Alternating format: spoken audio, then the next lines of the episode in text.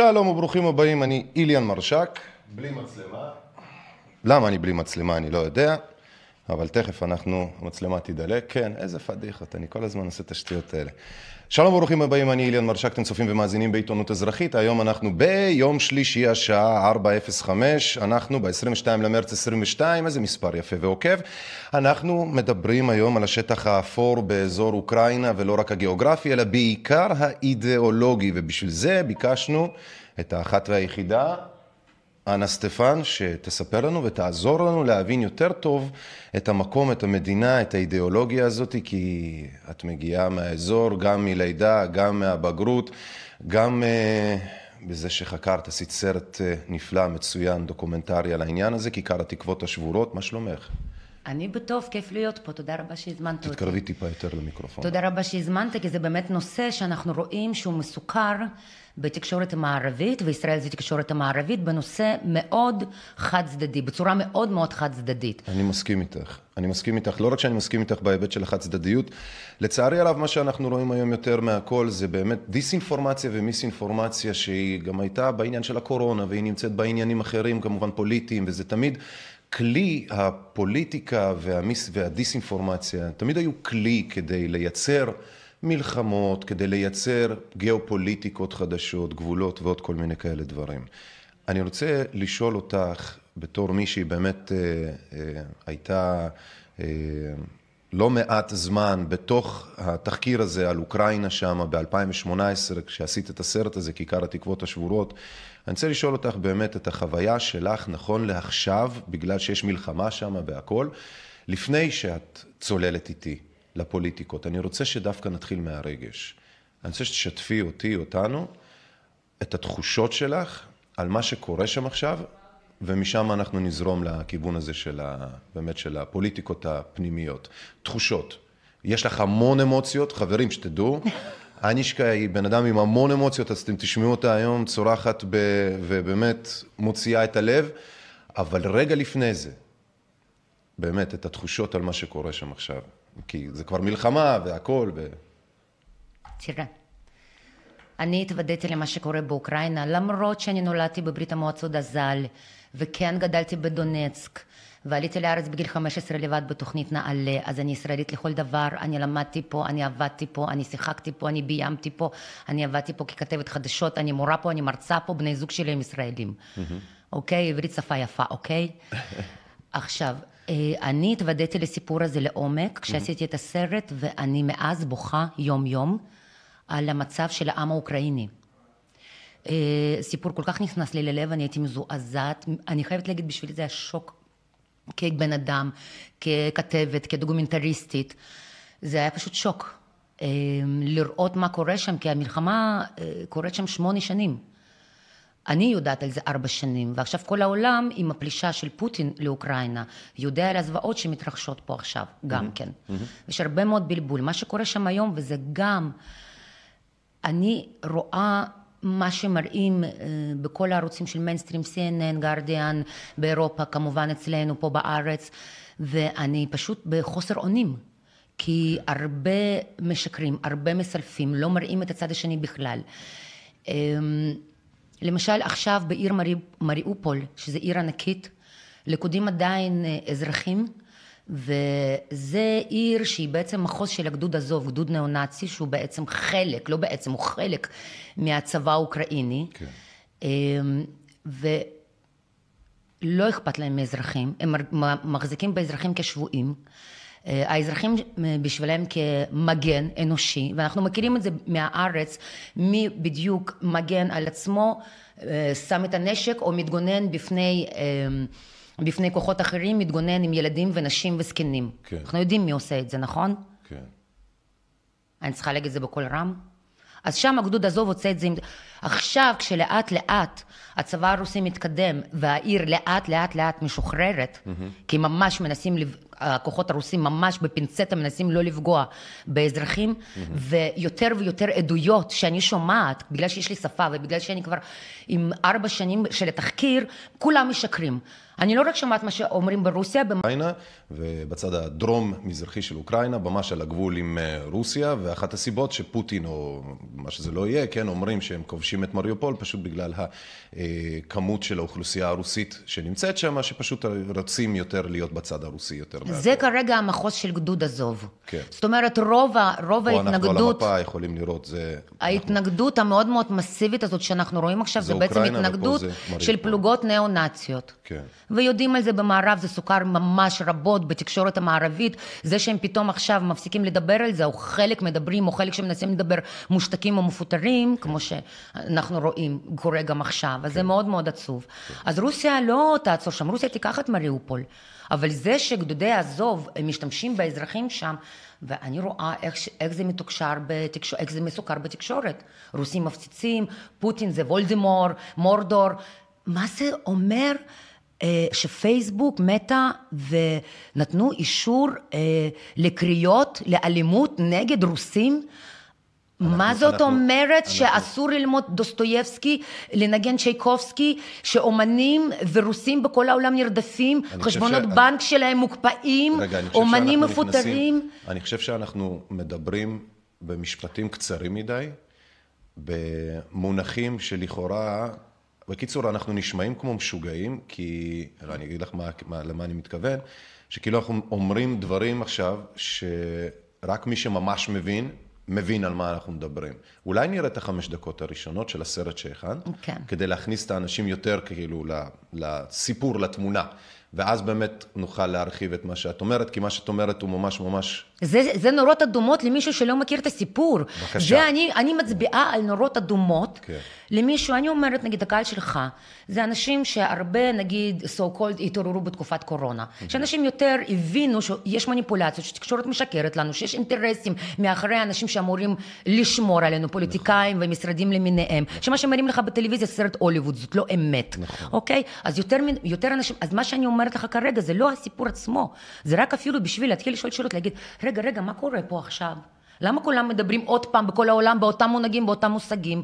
למה פתאום יש צנזורה? למה אני אה, צריכה אה, אה, לפחד לדבר על זה? אה, כי, כי יגידו שאני הזונה של פוטין, פרופגנדה רוסית, האלימות שיש ברשת ולא רק ברשת, היא נוראית, זה אותם השתקת פאות. אז כל המתעוררים, יואילו בטובם לשאול שאלה. זהו, בוא נראה את החמש דקות הראשונות, ואז באמת נמשיך ממה שאמרת עכשיו. את אמרת שמגיבים לך מאוד מאוד לא טוב. ואני אמרתי לפני רגע שיכול להיות שאנחנו מדברים בצורה שנשמעת קצת כמו משוגעת, כי אנחנו יודעים ומבינים את, את הדברים האלה, אבל שכשאנחנו אומרים אותם לאנשים, ולו בקיצור הזה, בלי לחפור להם, הם חושבים שפשוט אנחנו התחרפנו. אז לך קוראים בשמות כמו שקוראים, ותאמיני לי, כן, גם אני, אם אני אדבר משהו שחס ושלום, כמו שכבר קורה הרבה פעמים בדברים אחרים, אתה מדבר מחוץ לנרטיב, אתה כבר מתחיל לקבל בראש, ולא רק מהכיוון של השלטונות, גם מהאנשים שלך, כן, לא חסר. אז בואו חברים, אנחנו נראה את החמש דקות הראשונות של הסרט המצוין, כיכר התקוות השבורות, זה סרט כאמור דוקומנטרי שאנה הכינה ב-2018, וזה אומר שהיא הייתה בשטח, זה אומר שהיא שוחחה עם האנשים והיא עשתה את עבודת התחקיר העיתונאית המתבקשת כדי ליצור סרט כזה, וכמובן לא עושים אותו לבד ולא עושים אותו בלי התמיכה והעזרה של ולו מעט אנשים מסביב, כדי שגם לא תחשוב שאתה... אחרת היינו חושבים שאנחנו באמת גמורים, סתומים, שכאילו אתה עושה סרט, אף אחד לא מעניין אותו ולא זה, ואז אתה כאילו, את מי זה מעניין. אז כמו חתונה, שאם מישהו מתחתן איתך, זה אומר שיש לפחות עוד בן אדם אחד שיכול לסבול אותך, אז ככה גם בסרט, שאם יש איתך עוד לפחות צלם, או עוד לפחות איזה מישהו, אתה יודע שלפחות זה יעניין עוד מישהו ב- ב- בעולם הזה, אז זה שווה לראות. אז בואו נצפה, וחמש דקות ואנחנו אה, ניקח את זה משם, כיכר התקוות השבורות של אה, אנה.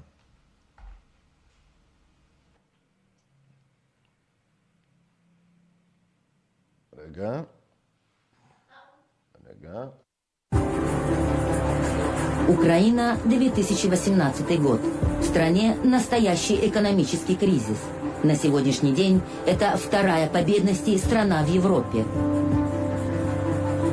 Правоохранительные органы Украины недееспособны. Политические фракции создают специальные отряды.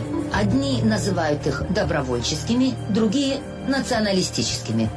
Скажите, но все-таки армия подчиняется власти? Так, Правильно, есть вот правительство, армия подчиняется власти. А кому подчиняются вот эти батальоны? те же самые влади. Всі батальйони, які створені в Україні, будь то правий сектор, будь то будь-який інший підрозділ, згідно до закону, на якому вони створені, всі ці підрозділи створені з двома е, з, ну, з єдиною метою захисту держави, чи у вигляді захисту громадських інтересів в столиці, чи у вигляді бойових дій на лінії фронту, у будь-якому випадку це дії спрямовані на захист держави. Организация «Правый сектор» заявила о себе в первые дни революции достоинства. В состав правого сектора вошли такие организации, как «Трезуб» имени Бандеры, «Патриот Украины», «Белый молот», «Карпатская сечь» и другие ультраправые группировки украинских националистов. Они не стреляют, но они э, и не бьют. Это просто это явление, да, это болезнь, через которую мы должны проходить. А не факт, что эти люди плохие. Я не говорю, что они плохие. Э, вопрос в форме юридической и вопрос в степени государства это контролировать. Новости о нападениях, грабежах и убийствах стали ежедневными. Народ либо запуган, либо кормится лозунгами о национальном величии. Эта страна ведет гражданскую войну. Все началось четыре года назад, на Майдане. Тогда люди мечтали о другом –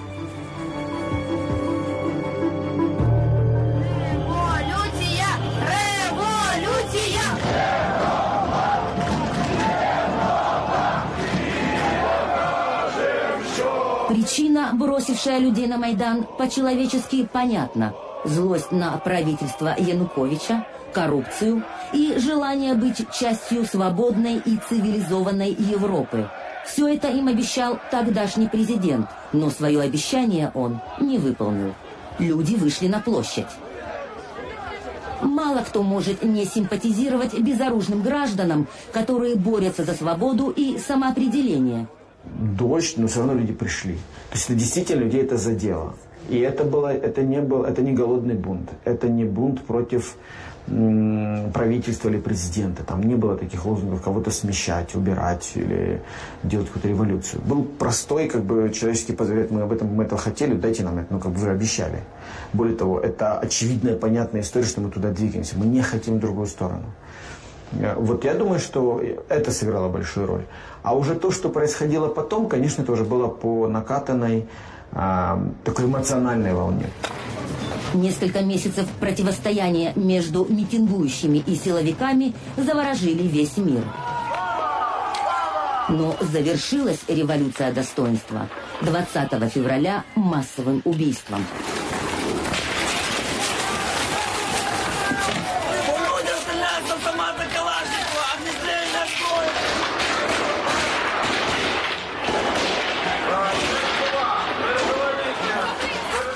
Погибло более ста человек, сотни получили ранения. В итоге Янукович покинул страну. К власти дорвались герои революции.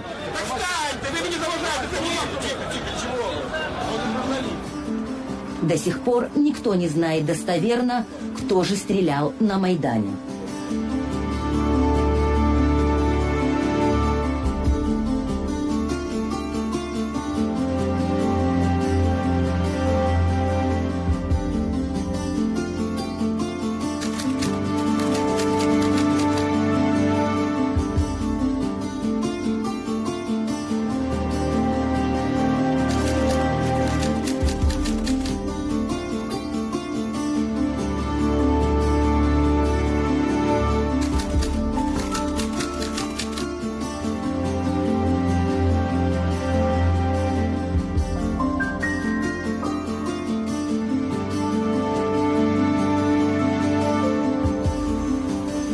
добраться до ответов, наша съемочная группа приехала в Ереван.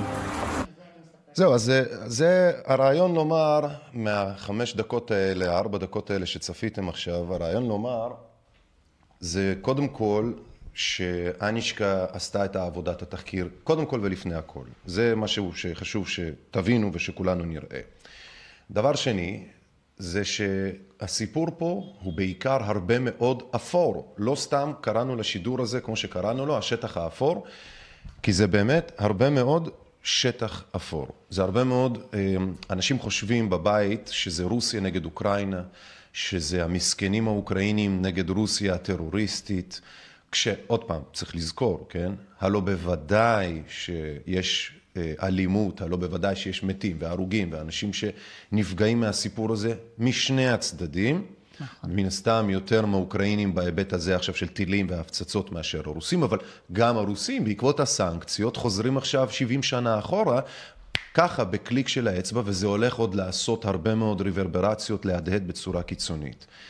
אז את בעצם מראה לנו פה, בתוך החמש דקות האלה, מתוך סרט שלם, שאנחנו ניתן את הקישור ותוכלו לצפות בו במלואו, את מתארת ומצביעה פה על זה שיש פלגים אה, קיצוניים בתוך אוקראינה, כמו שיש גם במדינות אחרות בעולם בסיפורים פוליטיים שלהם, אבל פה בדוגמה הזו, כי על זה אנחנו מדברים, בשטח האפור הזה, בתוך אוקראינה, יש פלגים קיצוניים שונים של ניאו-נאצים ושל כל מיני צ'צ'נים, אני יודע מה, ושל כל מיני בעלי עניין ואינטרסנטים מהמערב, מהרוסים, מהאוקראינים, מכל מי שיש לו איזשהו אינטרס, עושה ושם איזושהי מיליציה או איזה שהם קבוצות עניין כאלו ואחרות. על פניו זה לא חדש. למה את מרגישה שאנשים מפספסים את השטח האפור הגדול הזה של הקבוצות האלה. כאילו, יכול להיות שפשוט זה לא מעניין, ואנשים בכל זאת מחליטים להפוך את זה לשחור ולבן, רוסיה מול אוקראינה. לא פלגים קיצוניים שהמערב שם בתוך אוקראינה כדי וואטאבר. למה זה חשוב? קודם כל בגלל שאנחנו לא חיים בעולם שהוא דיכוטומי, שהוא שחור ולבן. וכל מי שחושב שהוא מחלק את העולם לשחור ולבן, אז צר לי עליו. סופו להתפכח, וההתפכחות תהיה עם המשקפיים הוורודות בתוך העיניים, מצטערת. ובכל זאת הם עושים את זה. לש... לש... יש, סיב... יש סיבה, אז בואי כאילו... לשאלתך. אני, אני שואל, כן, באמת, כן. כן, לשאלתך, okay. לשאלתך. זה נכון שבכל מדינה, גם בארץ, גם ברוסיה, גם בארצות הברית, בכל מדינה יש לך אחוז קיצוני של לאומנים או אנשים שמזדהים עם ניאו-נאצים, כמו שיש גם אחוז של חולי נפש או פסיכופטים, זו עובדה, זו עובדה סטטיסטית, יש נכון, את זה נכון. בכל מקום. נכון. ההבדל מתחיל כשאותן הפלוגות הקיצוניות מקבלות אה, מימון נרחב, במקרה של אוקראינה של הברית, כן. חימוש, שהאידיאולוגיה שלהם נהיית אידיאולוגיה של המדינה. זה לא האידיאולוגיה של אותם אה, פלגים קיצוניים. נגיד את זה שנייה רק אחרת, המדינה מאמצת את האידיאולוגיה של, של הפלגים אותם, הקטנים. כן, ובעצם אותם הפלגים הם בעצם כרגע, גם היום, ואז מה שקרה אז במידן, mm-hmm. ב-2014, שזה בעצם היה מהפכה שלטונית. כן. עם הרבה מאוד אה, כוחות מאחורה ואינטרסים מאחורה, וכמובן אנשים שילמו את המחיר, כן. ומשלמים עד עכשיו. כן. אז זה בעצם ההבדל. זה כל ההבדל. אבל זה, יגידו זה... שזה רוע הכרחי, יגידו שבשביל לנצח, בשביל לנצח את פוטין, כמו גם, אה, לא יודע מה, בהרבה מקרים אחרים בחיים, כן, כשאנשים פרטיים נאבקים במשהו, הרבה פעמים משתמשים בתחבולות, משתמשים ב, בכלים שהם, אה, בואי נאמר, חצי לא קונבנציונליים. כן? סבבה, כן? אז אני רוצה שתגיד אתה את זה okay. אוקיי. לאנשים באוקראינה. שנהרגו בכיכר מידן על ירי צלפים שהוזכרו על ידי החבר'ה בממשלה ומומנו על ידי הממשלה בארצות הברית. Mm-hmm. אני רוצה שתגיד את הדבר הזה לחבר'ה שבמשך שמונה שנים שמונה שנים הופצצו בדונבאס ובלוגנסק על ידי ממשלה אוקראינית חדשה, אוקיי? וגם זלנסקי היהודי המשיך לעשות את זה ועשה את זה לא מזמן. אני רוצה שתגיד את זה להם, אני רוצה שתגיד את זה לכל אותם האנשים שזה יותר מחצי, אבל בוא נגיד חצי, בוא נמעיט, שלא מזדהים עם הפוליטיקה הזאת של ניאו-נאצים, שכן מזדהים עם הקטע הרוסי, יש להם, יש להם זכות בחירה, יש להם קול, או שזה אנשים שהם, כמו שאומרים, הכל הולך שרוצים לפגוע בפוטין כי פוטין הוא רע, וכל מי שבעד ומסתכל ברוסיה, הוא אומר שאפשר לרצוח אותו ולהרוג אותו. זאת אומרת, תגיד את זה להם, כי זה אנשים שבמשך שמונה שנים ירו בהם, הפציצו אותם, שמו אותם בכלא, השתיקו אותם, אסרו להם לדבר בשפה שלהם הרוסית, אה, סגרו ערוצי טלוויזיה, זלנסקי אתמול, בבקשה, סגר, רגע. זלנסקי הדמוקרטי אתמול סגר את כל המפלגות של אופוזיציה אצלו במדינה, רגע, אחלה שנייה, דמוקרטיה, לא? במאמר מוסגר בסוגריים, רק שאנחנו מדברים על אותו, אותם האזורים בעיקר, ואותם האנשים שגרים באזור, באזור המזרחי ביותר של אוקראינה, רק לשם ההבנה, זה אה, חשוב גם כי בסופו של דבר זה מה שזה, זה אנשים שנמצאים ממש על הגבול הרוסי, אה, בין אוקראינה לרוסיה בצד המזרחי, ואלה אנשים שבאופן אה, טבעי, השפה העיקרית שלהם, או רוב מה שהם, זה, זה בעצם הרוסית וכל מה שקשור לזה. הבחנה מאוד מאוד נכונה, אבל לא אוקיי. מלאה, ואני אגיד לך גם. אני גם אגיד לך למה ואני אדייק אותך. זה נכון שדונסק ולוגנסק זה רפובליקות שמראש, גם מבחינה היסטורית וגם מבחינה שימוש בשפה, כן. יש הרבה מאוד שפה רוסית, גם כמו במריופול, אודסה זה זה בכלל קורה אגב פנינה. בכל מדינות גבול, בכל אזורי גבול של כל מדינה בעולם, שככל ששתי מדינות שונות נמצאות, אה, האזרחים אה, על הגבול האחת של השנייה, הם דוברים את השפה האחת של השנייה ויש להם יותר אה, קישור וחיבוריות האחד לשני באופן טבעי. תן לי בבקשה גם להגיד משהו מאוד מאוד חשוב. דרך אגב, זה גם נכון לגבי קרים, שבכלל היה שטח רוסי שניתן במתנה על ידי חרושוב לאוקראינה, אוקיי? אמ, זה היה מובן. כן, כן, ברור, חרושוב. אוקיי, אבל אני- אני- מה שאני אוקיי. רציתי להגיד לך, שגם להגיד את זה שאלה פרו-רוסים כי הם יותר קרובים, זה גם נכון, אבל גם לא נכון. כי תקשיב, תקשיב. ברית המועצות זה 15 רפובליקות, רוסיה, אוקראינה ובלארוס, למשל, זה באמת רפובליקות סלאביות מאוד מאוד קרובות, זה אפילו לא סכסוך בין אחים. זאת אומרת, התרבות, השפה, הדם, כל כך מעורבים שם, שבכלל כל העניין הזה, אלה רוסים, אלה אוקראינים, כל השיח הזה הוא מיסודו פסול. זאת אומרת, זה שהצליחו לסכסך כן. בין שני העמים, זה אפילו לא כמו ישראלים ופלסטינאים, בין אשכרה שני אחים, שתי אחיות, לא שני אחים, שתי אחיות, רוסיה ואוקראינה. זה כבר, זה פשוט, זה פשוט נורא. אני מסכים איתך שזה נורא, מצד אחד. מצד שני, יש איזושהי מציאות שאומרת שהחיים מתקדמים וממשיכים הלאה, אקטואליות משתנות ורלוונטיות של דברים משתנה גם כן, ואני אומר את זה כי הקומוניזם והסובייטיזם נפל, המערב נכנס, ופעם ראשונה אחרי 70 שנה, מיליוני בני אדם בברית המועצות שהתפרקה ב-1991, האזור הזה, פתאום יש להם נגישות לפאקינג מקדונלדס. לא ששוב פעם, כן? זה מישהו חשוב משהו. אבל הם פתאום קיבלו את הדברים שהם היו צמאים להם והם ראו אותם כל הזמן בהיחווה והם ממש ממש רצו את הקדמה והטכנולוגיה המערבית. אז יכול מאוד להיות, שנייה רגע, שיש פה בעצם לא ריב בין החיות או סכסוך פנימי, אלא קבוצת אזרחים שבאמת, ככל שהם קרובים יותר לצד המערבי, לכל הפחות באוקראינה, קו קייב ומערבה נאמר, ממש רוצים את הצד המערבי של העולם. לא רוצים להיות בצד הרוסי, הם רוצים את הזיכרונות הטובים, את השפה ואת הפילמני, אבל, הם זה לא בד- רוצים את פוטין. אבל זה בדיוק הבעיה, שזה לא מה, שק... זה לא מה שקרה באוקראינה. האוקראינה, בגלל שהפלגים, אתה לא מקשיב אופ, לי. סליחה רגע, המצלמה ש- שלך, רגע, רגע, סורי, סורי, סורי. בסדר, אני יכולה להמשיך לדבר בלי מצלמה? רגע, רגע, שנייה, סליחה, סורי, סורי, סורי, זה יצא, זה יצא, זה יצא דפוק. כן. המצלמה התעלפה. המצלמה הייתה... נכון, זה נכון. רגע, אנחנו צריך להחליף פה זה, סוללה, בזריז, מה שנקרא. סורי על העיכוב. כן. מזל ששמנו לב. זה לא קורה לי יותר. איזה פדיחות. רגע. אוקיי. סורי. כן, עכשיו אנחנו באיזה... דברי אליי. יופי. אז מה שאני מנסה להגיד, שגם להציג את זה, זה אלה שרוצים את המערב, ואלה שרוצים, את- ש- ש- רוצים את הפוטין, זה גם כן קצת פשטני. ואני גם אגיד לך למה. כי אין שום בעיה שאנשים יצטרפו וילכו למערב, זה באמת הרבה מאוד אוקראינים רצו, אבל למה עם אותו זמן להגיד להרוג את כל הרוסים, לאסור את השפה, להתחיל להפציץ אנשים... זה ב- לא קורה פה בארץ? כשיש לך מלחמות אז ישר נהיים כמו שהיה במאי שנה שעברה, שכל מה שקשור לערבית או לעברית או לכל הסממנים האלה פתאום נהיה קיצוני יותר. אני לא ראיתי פה פלוגות קיצוניים שמסתננות כדי לסכסך, זה משהו שהרי קורה באופן טבעי. מה זאת אומרת כש- פלוגות מסתננים? זה לא פלוגות מסתננים, אין. פה, את הניאו-נאצים האלה או כל מיני כאלה, זה היה טבעי. יש פה אנשים שלא יסכימו איתך. יש אנשים שיגידו לך שחמאס זה לוחמי חופש, ויש אנשים שיגידו לך שהנערי גבעות זה גם כן לוחמי צדק. לא, לא, אני מבין, אבל אני אומר שזה תמיד, כשיש התעצמות לחימה, באופן טבעי, השני הצדדים שנלחמים, על רמת הלאומנות וה, והקיצוניות תמיד עולה באופן, אה, באופן אה, קיצוני.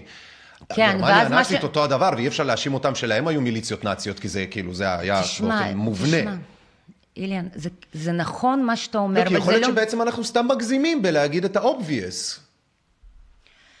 תשמע, להגיד מגזימים על 14,000, אתה יודע שבדונסק יש בית קברות, אתה יודע שבדונסק יש בית קברות של ילדים? זה נראה לך הגזמה? אתה יודע, את. מתכוונת לבית קברות לילדים, כאילו, ש... שכוחות האוקראינים, השלטון החדש, הפציץ, הפציץ בארטילריה כבדה, במטוסים. אילן, תחשוב שתל אביב מרימה אה, מטוסים ומפציצה את ירושלים. זה הגיוני לך? ומאיפה אנחנו יודעים שזה נכון? סליחה שאני שואל.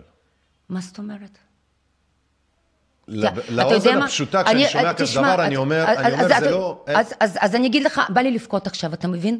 בא לי לבכות עכשיו, בגלל ש... עצם השאלה שלך, איך... זה בדיוק מה שאני פוגשת פה.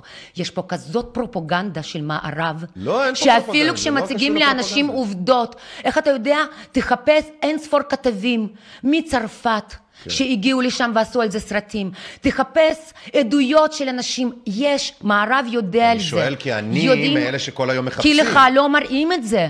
כי אתה לא חיפשת, מחפש. חיפשת עדויות בדונבאס, אתה רוצה שנשלח לך, שאנחנו נראה... אני ב... לא מחפש עדויות בדונבאס, אני כשאני מחפש, אני מחפש אינפורמציה באופן כללי על דברים ספציפיים, לצורך העניין. אני חיפשת- מחפש או חיפ- רוסי או אוקראיני, לא אכפת לי, כל עוד אני רוצה נניח לשמוע מה קורה במזרח, הצד המזרחי. אז מ-2014 עד הלחימה הזאת, אני אני מאוד... פשוט לא מבינה את הקו שאתה מוביל אליו, שזה הגזמה. הגזמה לא, מה? אני שואל את השאלות, שלטון- הקו שלי זה שהיה שם שאלות. קו אזרחי, שהיה שם מלחמת אזרחים? לא, אני זה לא ברור מבינה שהייתה ש- שם מלחמת אזרחים. השאלה שנשאלת היא עד כמה באמת זה, זה מעורבות פושעת ונפשעת ומכוונת וזדונית, אה, מיסאינפורמטיבית של מודיעין מסכל, של קבוצות עניין, אינפלטרציה וזה, למול פשוט אזרחים, שלכל אחד מהם יש את הדעה שלו והכל, איליאן, שם האנשים בלאגן. האלה, האנשים האלה מומנו על ידי ארצות הברית, וארצות הברית לא מסתירה את זה, ואפילו הסנאט שלהם אמר שבגדודי עזוב, כל מה שאני אומרת לך זה מתקשורת מערבית. זה כן, אני שואל על ההפצצות, איך אנחנו שמים את האצבע על זה שהטיל שפגע איפה שזה לא יהיה, הוא זה של באמת של האוקראינים ולא של הרוסים. כי זה... אתה מדבר על מלפני, במשך שמונה שנים או כן, עכשיו? כן, כן, במשך השמונה שנים שירו יש וירו לזה וירו. הוכחות. לא, ברור שיש לזה הוכחות, אבל איך אני, שאני אחד שמחפש קונספירציות כל היום, זה לא קונספירציה. אז מה זה? אוקראינים הפציצו, זו עובדה, אוקראינים הפצ- קונספירציה. אוקראינים לא, לא, הפציצו את האזרחים לא- שלהם במשך שמונה שנים. רגע, קונספירציה זה, זה קשירת קשר לביצוע פשע נגד בן אדם אחד או יותר. זה בדיוק מה שקרה. זה לא תיאוריית קונספירציה, אלא זו קונספירציה, מה שאת מתארת, ולכן אני כאחד שמחפש את הדברים האלה, כי זה חשוב לו למצוא את זה, ולהזהיר אנשים במידה ויש... הרי למה נחתם הסכם לא- מינסק ב-2015? למה? שאף אחד לא עומד בו. כי היו הפצצות ורצו שיהיה שקט ושלום. אוקראינה פעם אחרי פעם הפר זה את ההסכם הזה. שהיו את הפצצות, זה אתה אבל איך יודע. אנחנו יודעים שהיו הפצצות של האוקראינים על האזרחים שלהם כדי זה- להחמיר את המצב? כי זה עובדה. תחפש את זה, זה, זה, זה, זה, זה אתה יודע מה, יש, יש כוחות בינלאומיים שהיו שם ותעדו את זה, זה באמת, זה עובדה. אלה דברים, כן. תשמע, הסרט של אוקראן, אפילו בבלגיה, בגלל שזה הנושא של המלחמת אזרחים, ואנשים שהיו שם בכלא, ופלוגות ניאו-נאציות. אבל זה, זה עובדה דברים- ידועה אבל לא על זה אני- במערב, לא אבל מתווכח. לא מספרים על זה. על זה אני לא מתווכח, אבל... אבל אתה אומר, אבל איך אנחנו יודעים שזה אמת? אני אומרת לך, לא, איך אנחנו יודעים שהאמת היא שפיצצו את הילדים וזה, האוקראינים את עצמם בשביל להפיל את זה על הרוסים? כי מה שאת מתארת פה... הם לא הפילו את זה לרוסים. אז? הם לא הפילו את זה לרוסים, הם אמרו, יש פה חבל שלא רוצה לתמוך בשלטון החדש, הניאו-נאצי, שאומר, סליחה, שאומר, ש... זה מה שהשלטון, ברגע שהם השתלטו, מה שהם אמרו, להרוג את כל הרוסים, אין יותר שפה רוסית. חד משמעית, הגיבורים הלאומיים זה בנדרה ושוחביץ', קציני אס אס שעשו את הפוגרומים ובאבי יאר, אתה יודע, כאילו, אלה הגיבורים הלאומיים, אסור לחגוג את תשיעי במאי ניצחון של הרוסים על, על הנאצים, ומי שמתנגד, יורים בו, או מי שמתנגד ממש, שורפים אותו, או מי שמתנגד הרבה, נרים מטוס ונפציץ, וזה מה שהם עשו. השלטון האוקראיני החדש, שזלנסקי ירש אותו. אגב, לגבי זלנסקי, שנייה, שנייה. בבקשה, בבקשה. קיבל 73 אחוז תמיכה מול פורושנקו, הנשיא הקודם שעלה לשלטון, כן. פושע מלחמה. יכולים לתבוע אותי על זה, אני לא מפחדת, כי זאת עובדה. עכשיו, זלנסקי עלה לשלטון, הוא קיבל 73 אחוז תמיכה, כן. אחרי סדרה שהוא עשה כשחקן, כנשיא מהעם, לא משנה, כן. אחלה PR, אח, ממש מבריק. אוקיי, עכשיו, מה היו ההבטחה של הבחירות שלו? למה האוקראינים, 73 אחוז מהאוקראינים הצביעו לו. הבטחת הבחירות של זלנסקי הייתה שלום, שהוא עושה שלום, שהוא מפסיק מלחמת אזרחים. הוא לכל אורך הקמפיין שלו, הוא גם דרך אגב עבד כל הזמן ברוסיה, הסדרות שלו משודרות עד היום ברוסיה, יש לו נכסים ברוסיה, אוקיי? אז הוא אמר, אין מצב שמישהו ייגע בשפה הרוסית, אנחנו נכבד את השפה הרוסית, והוא אמר שאת הנשיא הקודם הוא ישים בכלא. הוא לא עשה אף הבטחה, הוא המשיך את המלחמה, הוא המשיך את ההפצצות, הוא סגר, הוא אסר שימוש בשפה הרוסית בטלוויזיה, הוא סגר שלוש תחנות טלוויזיה בשנה האחרונה של אופוזיציה, אתמול. הוא ביטל בקונגרס של, אוק... של אוקראינה, בדומא, הוא ביטל את כל המפלגות האופ... של אופוזיציה, המפלגה של אופוזיציה אחד, יש שם 34 קולות, מחוק, מחוק, מחוץ לחוק, אוקיי? אז זה מה שקורה באוקראינה. ואני חייבת להגיד, כי אני מבינה ואני כבר מרגישה וחשה את הגל של צד- צדקנות, שאומרים לי, אבל יש מלחמה. נכון, מלחמה זה רע. מלחמה זה רע, וממלחמה מתים אנשים, כמו שאמרת, משני הצדדים. ופליטים, אה, כרגע יש שלוש מיליון 200 אלף פליטים שנמלטו מאוקראינה. כן. האירופה כבר אומרת שלא יכולה לקבל אותם. זאת אומרת, זה אנשים שגם אם כרגע קיבלו תמיכה הומניטרית ראשונית, לרובם אין, לא כולם עשירים, לרובם אין כסף. נכון. מה הם יעשו אנחנו לא יודעים. יש עדיין אנשים לכודים במריופול, יש עדיין אנשים אחוזי אימה בכל אוקראינה, יש אנשים אחוזי אימה ברוסיה מעצם קיום המלחמה, שעוזבים את המדינה, שבפאניקה. כן. יש תוהו ובוהו, הסיפור הזה מורכב. לא, ברור שהוא מורכב, שזה מאוד אנחנו מאוד מדברים מורכב. פה. אני אישית חושב ש... אני חושב, ש- אני אישית חושב שהסיפור פה, אני לא חושב שאפילו לאוקראינה יש אישיות פה, או מספיק בכלל כוח לעשות משהו כישות ריבונית. אין לי ריבונות באוקראינה. זה יותר מרגיש אין שבאמת לאוקראינה משתמשים- ריבונות. רגע, אוקראינה אשלים- זה לא מדינה ריבונית. רגע, שנייה, אני אשלים את האמירה רק שזה כאילו מרגיש שמנצלים את העובדה הזאת כל מי שרק יכול. ובאיזשהו מקום זה מרגיש שלתת לנשיא של אוקראינה או למנהיגים שם כל מיני מחמאות בדמות שהם החליטו דברים או הם ביצעו דברים, זה כמעט קומפלימנט, כי במקום כזה שהוא פרוץ לכל, אה, לכל מיליציה ולכל אה, זה, את בעצמך אומרת, כן? אז איך יכול להיות באמת שלשלטון יש איזשהו say? זה הרי שלטון של בובות. נכון, זה שלטון של בובות. אז איך השלטון ימין- יכול להחליט לעשות דברים? הוא לא יכול, הוא גם לא מחליט, אם הוא היה מחליט. אז מי בעצם אני לא חושבת יורה ש- על... אז אני מי לא- יורה על דנייצק? מי נותן את ההחלטה? תקשיב, לא, באמת, אני שואל ברצינות. באמת, באמת, יש לי זלנסקי, זה- חבר'ה זה- בארצות הברית, או, שכדאי לא, להם אני שואל מאוד. טכנית, טכנית, זה, זה, זה יהיה זלנסקי שאומר, זה יהיה איזשהו, אה, אה, איזשהו, אה, שנייה, זה יהיה איזשהו רספוטין שלוחש מהצד ל, ל, ל, לנשיא. מי זה יהיה שיגיד לזלנסקי לירות על דנייצק ושהוא יקשיב לו?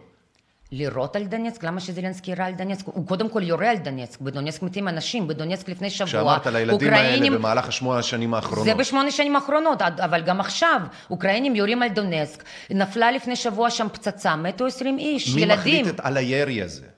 אז עוד פעם, חלק יורים, מה שקרה שבשמונה שנים האלה שהיה שם לחימה כל כך אינטנסיבית, כן. כל החבר'ה האלה של הדוב, ת, תבינו, הדוב, עזוב זה לא רק גדוד אחד, זה לא רק גדוד אחד, זה כוחות עצומים, זה אה, איידר, וזה דונבאס, וזה טורנדה, זה... אוקיי, שנייה, קודם כל יש להם מלא מלא, לכן גם קשה מאוד לכבוש את האזור הזה, למה, מה, רוצים לא יכול, קשה מאוד להתקדם. אמת, אבל מי שולט עליהם אם לא הנשיא? אז קודם כל, נשיא לא שולט על הכוחות של, אה, של עזוב, ודרך אגב, עזוב כבר ביקשו עזרה מנשיא אוקראינה, שישלח לשם צבא לעזור להם. כמובן שנשיא לא שולח להם שום דבר. כן, אבל מי מנהל אותם? מי מוביל אותם? אצל הצ'צ'נים זה לא, כבר, רמזן קדירוב. הם כבר מנהלים את עצמם. זה, והם, והם ניהלו את עצמם כל הזמן, זה, ב- זה בדיוק הפריצות. ומי שמנהל את זלנסקי זה ארצות הברית. כמו שביידן לא אכפת לו להילחם ברוסיה עד לאוקראיני האחרון. מה שאת אומרת, אבל זה תקשיב לי שפוטין טוב, נלחם לביידן בכלל לא ולארצות באוקראינה. הברית, לביידן ולארצות רגע, הברית. אבל את עושה מישמש, כי אם לא. את... רגע. את כן, כי את מפרידה בעצם בין הנשיאות וש... וההנהגה הרשמית של אוקראינה, לעובדה שאת אוקראינה מנהלים בכלל מיליציות וכל מיני אזור וכל מיני לא, אני לא אומרת שהם בנדרות. מנהלים, אני אומרת שהם יורים על אזרחים, המיליציות. בהכרח משתמשים בריבונות של המדינה כדי לנהל איזשהו... המיליציות עושים טרור במשך שמונה אז שנים פוטין לאזרחים. נלחם במיליציות. פוטין נלחם במיליציות, פוטין נלחם היום לא רק במיליציות, פוטין הוא כשהוא בעצם דיבר... לא נלחם נגד אוקראינה. לא, איליאן, פוטין אמר טוב מאוד מה הוא עושה. פוטין אמר שהוא רוצה כמה דברים, והם רוסים, תבין, הם לא יעצרו עד שהם לא ישיגו את זה. הם רוצים דה, אה, בלי הצבא, שלא יהיה צבא אצל אוקראינה.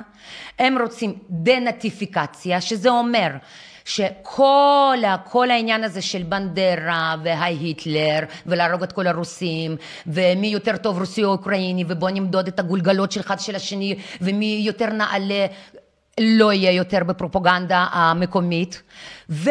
שאוקראינה תהיה מדינה ניטרלית, לא תקפוץ כמו תרנגול כי היא חושבת שנאטו וארצות הברית עומדים לצידה איפה הם עכשיו באמת ויגיד mm, אנחנו נכנסים לנאטו, יש לנו צבא חדש, חזק, יש לנו ניאו-נאצים שאנחנו הנה זורקים אותם, אנחנו משליטים טרור פה על כל האזרחים, אנחנו עם אירופה, אמריקה איתנו, בוא נראה אותך פוטין. פוטין במשך שמונה שנים אומר תפסיקו להתרחב לנאטו, אתם עושים כזה פרובוקציה אצלו על הגבולות שלו במשך כל כך הרבה זמן? בבקשה, זה מה שקורה. זוועה כן. אני מסיק משהו עד עכשיו למי שצופה בנו. שלום, ברוכים הבאים, אני אליאן מרשק, אנה סטפן באולפן. אנה סטפן הנחמדה. הנחמדה. אנה סטפן היא לא נחמדה, זה במילים ש... אני הרבה דברים, אבל אני לא חמודה. זה מהארץ, אה, ספטמבר 21. אה, אני... זה ציטוט, זה לא איך אני אומר את זה. זה... אה, אני כמו בבא יגה, אני אומרת בו. אנה סטפן היא עיתונאית, במאית, שחקנית, אישה רבת הישגים. עם ניסיון ועם השורשים הנכונים לשיחה הזו, כאשר השיחה פה עכשיו מדברת על השטח האפור, שבסיפור הזה שבין אוקראינה לרוסיה, ועכשיו אני אומר אוקראינה לרוסיה, ופה אנישקה כבר אומרת, אה, תשמע. רוסיה ארצות הברית, ואוקראינה זה בשר תותחים, ובית ארצות הברית יילחמו ברוסיה עד האוקראיני האחרון, ויפה שעה אחת קודם שאוקראינים יבינו את זה. ומתוך השיחה, מה שאני מבין, אולי יכול להיות שגם אחרים יצטרפו להבנה שלי, יכול להיות שלא, שיותר, ככה אני מבין, שיותר משפוטין נלחם בכלל באוקראינה, שזה גם, גם הבנו שזה לא מדינה זה מול מדינה. זה אבסורד. הוא באמת, אה, אה, הכוחות הרוסיים נלחמים מול פלגים כאלו ואחרים שהשלטון העיקרי של אוקראינה לא שולט בהם. אה, אגב, לטוב ולרע, זאת אומרת, אה, לא שולט ברמה שזה מועיל למערב בחלק מהמקרים, ולא שולט ברמה של אה, plausible deniability, אתה יכול פשוט להגיד, אני לא יריתי, אבל זה מועיל לך שזה קורה, כי זה, זה בדיוק מה שהם מתכוונים לעשות, והם מאוד מאוד מקווים, זלנסקי, שהרוסים... ינקו את כל הפלוגות הגדודים הניאו-נאצים האלה, ואז זילנסקי באמת יכול להגיד, אבל אני בכלל יהודי, זה לא אני עשיתי, זה לא אני עשיתי. כן. אני חייב להודות בכנות אה, שככל שהשיחה מתמשכת, והיא לא קלה, כי באמת, צריך לזכור, ואנחנו לא שוכחים את זה לרגע אחד, כן? שהשוליים של כל השידור הזה והדיבור הזה פה, הם מלאים לצערי הרב בקורבנות אדם עכשיו, נכון. ברגעים אלה, ובכל מהלך החודש האחרון ובכל מהלך שמונה השנים, וגם אם תרצו עד 2004, במהלך ה-15 השנים האחרונות. זה חשוב להבין שבמשחק המטונף הזה של כוחות על, כן. מיליוני אזרחים מתים. מתים ונהרסים להם החיים, זה טרגדיה אנושית, שזה בעצם משחק בין, בין uh, מעצמות. כן. אז תראי, אני אגיד לך עם יד על הלב, כן? אני קצת ברמה ש, של, הנ... של הסיפור, אפילו לא עכשיו אידיאולוגיות, באמת, באמת בסיפור. אני, יש לי, אני מודה שיש לי קצת אה, אה, אה, חוסר יכולת לחבר בין דברים. אם השלטון האוקראיני הוא אימפוטנט למעשה, כן? הוא לא באמת שולט אה, גם כי המדינה גדולה, גם כי עכשיו היא כבר באמת מפורקת בגלל המלחמה וזה, אבל השלטון אימפוטנט האוקראיני. מה ששולט ברחובות זה כל מיני אה, חבורות של אנשים שחלקם הם אידיאליסטיות יותר, חלקם סתם התחברו אחד עם השני בגלל הסיטואציה. או כמו שעכשיו זלנסקי פתח וחילק ללא ברור מי, אה, מעל 30 אלף אה, נשק, נשק אוטומטי, כן. פתח בתי כלא, כל הפושעים כן. בערים הגדולות באוקראינה קיבלו נשק, מה אתם חושבים שהם עושים עם הנשק הזה? זהו, אז, אז באמת... הרבה ממה שקורה עכשיו זה באמת הרבה מאוד פרטיזניות. עכשיו...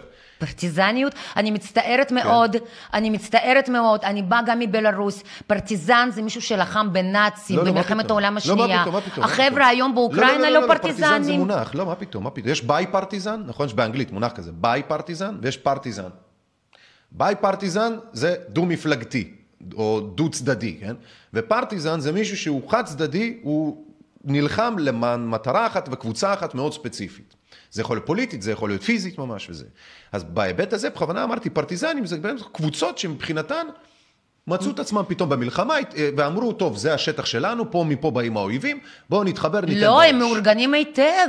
הם שמונה שנים חימשו אותם. ארצות הברית הזרימה לשם נשק, הזרימה לשם הכל אנשים נכון, זה לא שעשו היה- להם מחנות זה אימונים. היה תקציר לומר שזה יש גם את אלה, גם את זה אלה וגם לוחמים את אלה. חבל על הזמן. לא, זה גם ומלא וגם. פושעים עכשיו ברחוב עם הנשק. גם וגם. או אוקראינים מסכנים ששמעו את הפרופגנדה. מס- הם, הם מבקשים מאזרחים לקחת רובה ולעמוד מול מי? מול הצבא הרוסי? אבל זה קרה בסטלינגרד גם, נתנו לפושעים, נתנו אתה לאנשים נשק. בבקשה, איליאן, בבקשה. אל תבזה אף אחד פה בחדר הזה. למה? להשוות סטלינגרד למה שקורה עכשיו באוקראינה. אני משווה באמירה הזאת, שבסטלינגרד לקחו פושעים מהכלא, שניתנה להם האפשרות או ההזדמנות. בסטלינגרד אנשים לחמו בנאצים. לא הבנתי. אבל פה הנשק פה ניתן, פוטין- פה נשק, פה... פה נ- פוטין אומר שהוא נלחם, גם הוא בנאצים. כן, אבל יש זה לא. סטלינגרד, זה לא סטלינגרד. יש פה נאצים איפשהו, מה שנקרא, כן? זה לא סטלינגרד, בוא לא, זה כמו? שזלנסקי השווה את ה... זה אנשים שגרו בסטלינגרד, שמה שהיה שם זה, אתה לוקח נשק, בסטלינגרד היה את הדבר הבא, כן? בגלל שהיה חסר נשק בהרבה מהמקרים, אז היו נותנים לשני אנשים אילן, אתה אחד באמת נשק. משווה מלחמת העולם השנייה למה שקורה עכשיו באוקראינה, ואתה מצדיק את ההחלטה של זלנסקי. לתת נשק ברחובות, כי זה מה שעשו בסטלינגרד? זה מה שאתה מנסה להגיד? בסטלינגרד היה יותר גרוע, הרבה יותר גרוע, ברור. אבל שם גם, צריך לזכור, כן, שאם אני לוקח מה היה שם, ועכשיו אני יורד למטה לכיוון אוקראינה, כן, של מה עכשיו קורה שם באוקראינה, אתה רואה קבוצות של אנשים שנלחמים בהבנה שלא משנה לאיזה צד הם ילכו, מישהו יכריח אותם למות על משהו. עובדתית אוקראינה, אתה לא יכול לצאת היום אם אתה בין 18 ל-60, כי אתה חייב בגיוס מיידי לאיזשהו כוח צבאי כזה או אחר. נכון. עובדתי, יופי. נכון. אז זה אומר שהצבא שלך מכריח אותך. עכשיו, אם אתה רוצה גם ללכת לרוסים, הצבא הרוסי מכריח אותך לא, זה לא הצבא הדבר. הרוסי. לא, לא, אני אומר, אם אתה מהצד האוקראיני תרצה לברוח, אתה לא יכול, ואם עכשיו תרצה לברוח מהצד הרוסי, אתה גם לא יכול. אז אתה צריך, כמו בסטלינגרד, שהיית חייב להמשיך לכיוון של הגרמנים, כי אם אתה בורח, יורים בך לא, גם. לא, אילן, יש לך קצת בלבול. אוקיי. זה נכון ש, שיש גיוס אה, באוקראינה עצמה, אנחנו מדברים על אוקראינה של היום. בצבא הרוסית לא מגייסים עכשיו חיילים בשביל לש, לשלוח אותם לחזית באוקראינה. מי שנלחם עכשיו באוקראינה מצבא הרוסי, זה אנשים שכבר קיבלו השקעה, זה, זה כבר חיילים מנוסים. לא מבין. תופסים עכשיו זו- ברוסיה, אין ברוסיה גיוס המוני. אמרתי, אוקיי? זה לא מה שאמרתי, אני כנראה, אני כנראה הסברתי את עצמי לא נכון, אני, אני, אני אדייק ואומר שאצל האוקראינים זה מה שאתה תתפוס, אבל עכשיו שאתה אוקראיני ואתה רוצה לברוח אולי לצד של הרוסים, אז גם שם הסכנה היא זה שידפקו בך. בלי קשר יש עכשיו... ל- מלחמה. לזה. נכון, נכון, לכן אני יש אומר, זאת מלחמה. הבעיה, ולכן אני משווה, ל, לא לסטלינגרד, אני משווה לסיטואציה של החייל בסטלינגרד, שהוא ידע שזה או לגרמנים, או אחורה, ואם הוא ילך אחורה על יירו מי בו. אתה מדבר, איליאן? אנשים אזרחים לא מצליחים לצאת שם. כמו בסטלינגרד. הגדודי אזוב מחזיקים אותם כבני ערובה. אנשים יוצאים שם. ממריופול. אתה שומע. מה שהם אומרים? את תשמע. סליחה שאני לא מתכוון להרגיז לאט חלילה, לאט, לאט לאט משוכנע האמת הזאת תצא לאור. וכשאנשים ישמעו את האנשים שיש עכשיו במריופול, באמת, יש שם קטסטרופה. אבל זה אנחנו מסכימים, אנחנו בסך הכל משוחחים על מי הבן אדם שאחראי על הקטסטרופה. במריופול עכשיו זה גדודי הזוב. או, הם אז זה אומר אלה. שבעצם זלנסקי אפילו לא אחראי עליהם, הוא לא יודע עליהם. אז מי תמך בהם? מי עשה את המפקד של גדוד עזוב לגיבור לאומי ונתן לו... זאת אומרת, מה זאת אומרת הוא לא? הוא ידע עליהם והוא תמך בהם. זה שהוא לא אבל יכול... עכשיו במאני זה שהוא לא לא יכול להגיד שם? להם תפסיקו עכשיו להילחם. אם זילנסקי אומר לנאצים תפסיקו להילחם, הם לא יקשיבו לו. זה נכון, אבל זה לא אומר שבזמן השלטון שלו הוא לא נתן פקודה להמשיך לירות, הוא לא עשה מהם, אה, אתה יודע מה, באמצע מינסק הולכים לך נאצים עם הלפידים באמצע מינסק וזילנסקי אומר שזה בסדר. זאת אומרת, זה לא שהוא לא תמך בדבר הזה, הוא תמך בזה מאה אחוז. זה שאם הוא אמר היה שזה- מעז להגיד הוא להם להפסיק להילחם, הם לא היו? שמים עליו פס. איך את אומרת כזה דבר שהיה נתפס בשנייה אחת על ידי עיתונות של העולם? ברגע אחד היו תופסים אותו. מה זאת אומרת, מה היו תופסים? זה ידוע. פשוט לא זה מספרים ידוע, לך את זה. יכול... לא, עוד פעם, את, את לא מדברת לבן אדם סתם. מדברת לבן אדם שהוא כל החיים שלו יושב ומחפש איפה מחרטטים אותו. אני לא סתם בן אדם שקם בבוקר, יוצא, הולך, חוזר, ופתאום הוא שומע משהו. איליאן, אני עוד פעם, אני כל מה שאני אומרת לך מחפש- עכשיו, זה, ב, זה בתקשורת אפילו מיינסטרים, ה, ה, אה, אה, בצרפת, באיטליה, שמה, בארצות שזלנסקי הברית. היהודי נתן או ידע על קיומם של נאצים שהוא אפשר להם לפעול? ברור. איפה? יודעים איזה במערב. איפה אתה... איפה? אתה רוצה שאני אשלח לך את זה ואנחנו נעשה פה שידור על כל הפייקים? כי באמת זה שידור נפרד. עזבי, מלא. לא לזה בניו יורק פוסט לפני כמה. ימים. אוקיי. בניו יורק פוסט לפני כמה ימים. אוקיי. אה, טאקר קרלסון דיבר על זה לא מזמן. יש עיתונאי צרפתי שהוא סטייל איתי אנגל שלנו שעשה בדיוק על זה סרט. יש עיתונאית צרפתית עכשיו שצילמה בדונבאס, היא דיברה בטלוויזיה צרפתית, כאילו ואז סגרו לה את הטוויטר. אני- משתיקים אני את לא הקולות האלה. אני מבין, ג'ו- אבל- מדברים על זה, אתה יודע, אנשים יותר ויותר מתעוררים על זה. בגרמניה מדברים על זה יותר, בארצות הברית, כמובן שמדברים על זה בסין, אבל את אף אחד זה לא מעניין. ברוסיה, בסלובניה, בקרואטיה. אתה יודע, מדברים על זה בהמון מקומות.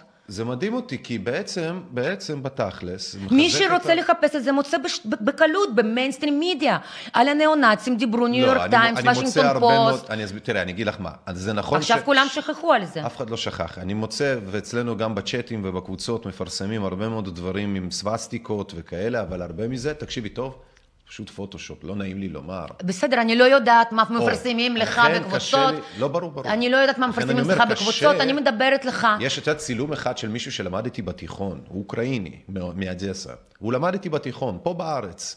ובמהלך השנים, כן, כאילו, גרנו ביחד, זה כבר, זה בפנימייה, כן? אז, אז אה, אני, זה בן אדם שאני מכיר אפילו איפה הקעקועים שלו ואיזה מהם נמצאים איפה. ויום אחד אני רואה, לפני חודש, כשהתחיל כל הזה של האוקראינים והרוסים, אני רואה צילום אה, של פצעני, של חבר'ה כאלה באיזה חדר, כן? כאלה סוסים, עם אה, דגל, עם, סליחה, עם צילום של היטלר, כאילו, שהם מחזיקים כאילו באמצע. ואני מכיר את הבן אדם הזה שנמצא שם, ומסתבר שזה זה שלמדתי בתיכון. ומה מסתבר? שהצילום ששמו, אוקיי, הוא לא של היטלר. בכלל משהו אחר לחלוטין, והם שמו כאילו אה, פוטושופ, עשו פוטושופ, מישהו עשה פוטושופ, הוא מצא תמונה שפשוט מאוד מתאימה. אילן, יש. מלא מלא פייקים, זה או. נכון שיש מלא מלא פייקים אמת, מכל אמת, הצדדים. בדיוק. זה בשביל לנבוא... לא שמע, מוצאים- לבן אדם הרגיל, כשאת אומרת שאנחנו לא מוצאים, זה לא שאנחנו לא מוצאים, אנחנו רואים הרבה מהדברים, מבטלים אותם אבל כפייק, בגלל שהם חלק תשמע, מהרבה מאוד באמת פייק. לבן אדם רגיל שלא מתעסק בפוליטיקה, בטח כן. לא מכיר את רוסיה, אוקראינה וכל זה, וברית המועצות ונאט"ו ואיך זה זה, וכל הדברים האלה. זה כמעט ובלתי אפשרי להבין מה קורה, אבל בן אדם רגיל לא אמור לעשות את זה, זה התפקידה של תקשורת. להציג נרטיב אחד, להציג נרטיב אחר. נכון. וזה לא מה שאנחנו רואים, לא בשנתיים של קורונה, ובטח לא מה שקשור עכשיו בסכסוך של רוסיה-אוקראינה. זה באמת מפתיע אותך? זה, זה, זה מעניין אותי. אחרי שראית מה שקורה עם הקורונה וסיפורים אחרים, אם, אם הוא באוקראינה שמונה שנים עד המלחמה, זה מפתיע אותך שזה הנרטיב? לא, זה לא מפתיע אותי, אבל זה עדיין מאוד מאוד מכאיב לי, זה עדיין גורם לי להרגיש זעם, בגלל שאני בעצם מתחת לזעם מרגישה חוסר אונים. איזוש, באיזשהו מקום, אמרתי לך את זה מקודם, כשמדינות נכנסות ללחימה, הלאומנות של כל מדינה עולה באופן קיצוני. כן. אולי באמת זה משהו שהוא, כמו שאמרנו, זה דבר טבעי, ולא בהכרח, כמובן הוא מנוצל על ידי גופים אחרים, אבל בסך הכל זה לא שמישהו יום אחד הגיע ושתל לאומנות אוקראינית בתוך האוקראינים. זה מצופה מאוקראינים, קוד- או מכל עם, להיות לאומן, בייחוד במלחמה. בוא, בוא, בוא נפריד, קודם כל עכשיו מלחמה, ובאמת במלחמה, כל עם, גם אנחנו יודעים את זה ממלחמות שלנו, אני יכולה, יכולתי להצביע מרץ, אני לא מצביעה היום למרץ, תודה רבה לשר הורוביץ וכל החמודים האחרים, שטוב, זה נושא אחר, אז... אבל נגיד, אני יכולה לצורך העניין אה, לתמוך בשלום עכשיו, או להצביע מרץ, ויחד עם זה להיות כתבת שרואה את האינתיפאדה השנייה, או רואה את הזיוף של חמאס, ולא לקרוא לטייסים שלנו רוצחים, כשהם מבצעים איזו פעולה בעזה, ואני יודעת שהחמאס שם את, ה, אה, אה, את העמדות שלו בתוך, אנחנו יודעים איפה, בתי ספר ובתי חולים, אנחנו יודעים, זו עובדה. עכשיו, באירופה לא יספרו לך על זה. אז קודם כל, כשיש מלחמה, ברור שיש גיוס גם מהצד האוקראינים. אנשים אוקראינים מתונים, הם עכשיו בטח, הם שונאים את פוטין עכשיו, הוא הורס להם את המדינה. עכשיו הם כבר לא מתונים. רוסים מתונים, אני מדברת על רוסים מתונים, לא, לא גם כאלה שכאילו עוזבים את רוסיה בבעלה טוטאלית ממה שקורה עכשיו, מהפלישה הזאת. רוסים מתונים, פתאום עכשיו נהיו לי, או, רוסיה הגדולה, אנחנו בעד פוטין. האחוזים תמיכה בפוטין עולים, אבל זה מה שקורה ב, תמיד במלחמות, אבל אני לא מדברת איתך על זה. תראה מה הוביל למלחמה הזאת, זאת אומרת, כל ה... כל המגמה הזאת של לאומנות שתביא בהכרח לפיצוץ אלים, מיותר, עם קורבנות, זה משהו שטיפחו ושמו על זה כסף והובילו את זה לפיצוץ הזה, ועכשיו כולם סובלים. עכשיו, אנחנו כחברה, לא רק הממשלות, לא רק התקשורת, כי כבר אנחנו לא מאמינים, כחברה, כבני אדם, הרי המלחמה הזאת תיגמר, וכשהמלחמה הזאת תיגמר, רוסים ואוקראינים יצטרכו לגור ביחד, ואוקראינים יצטרכו.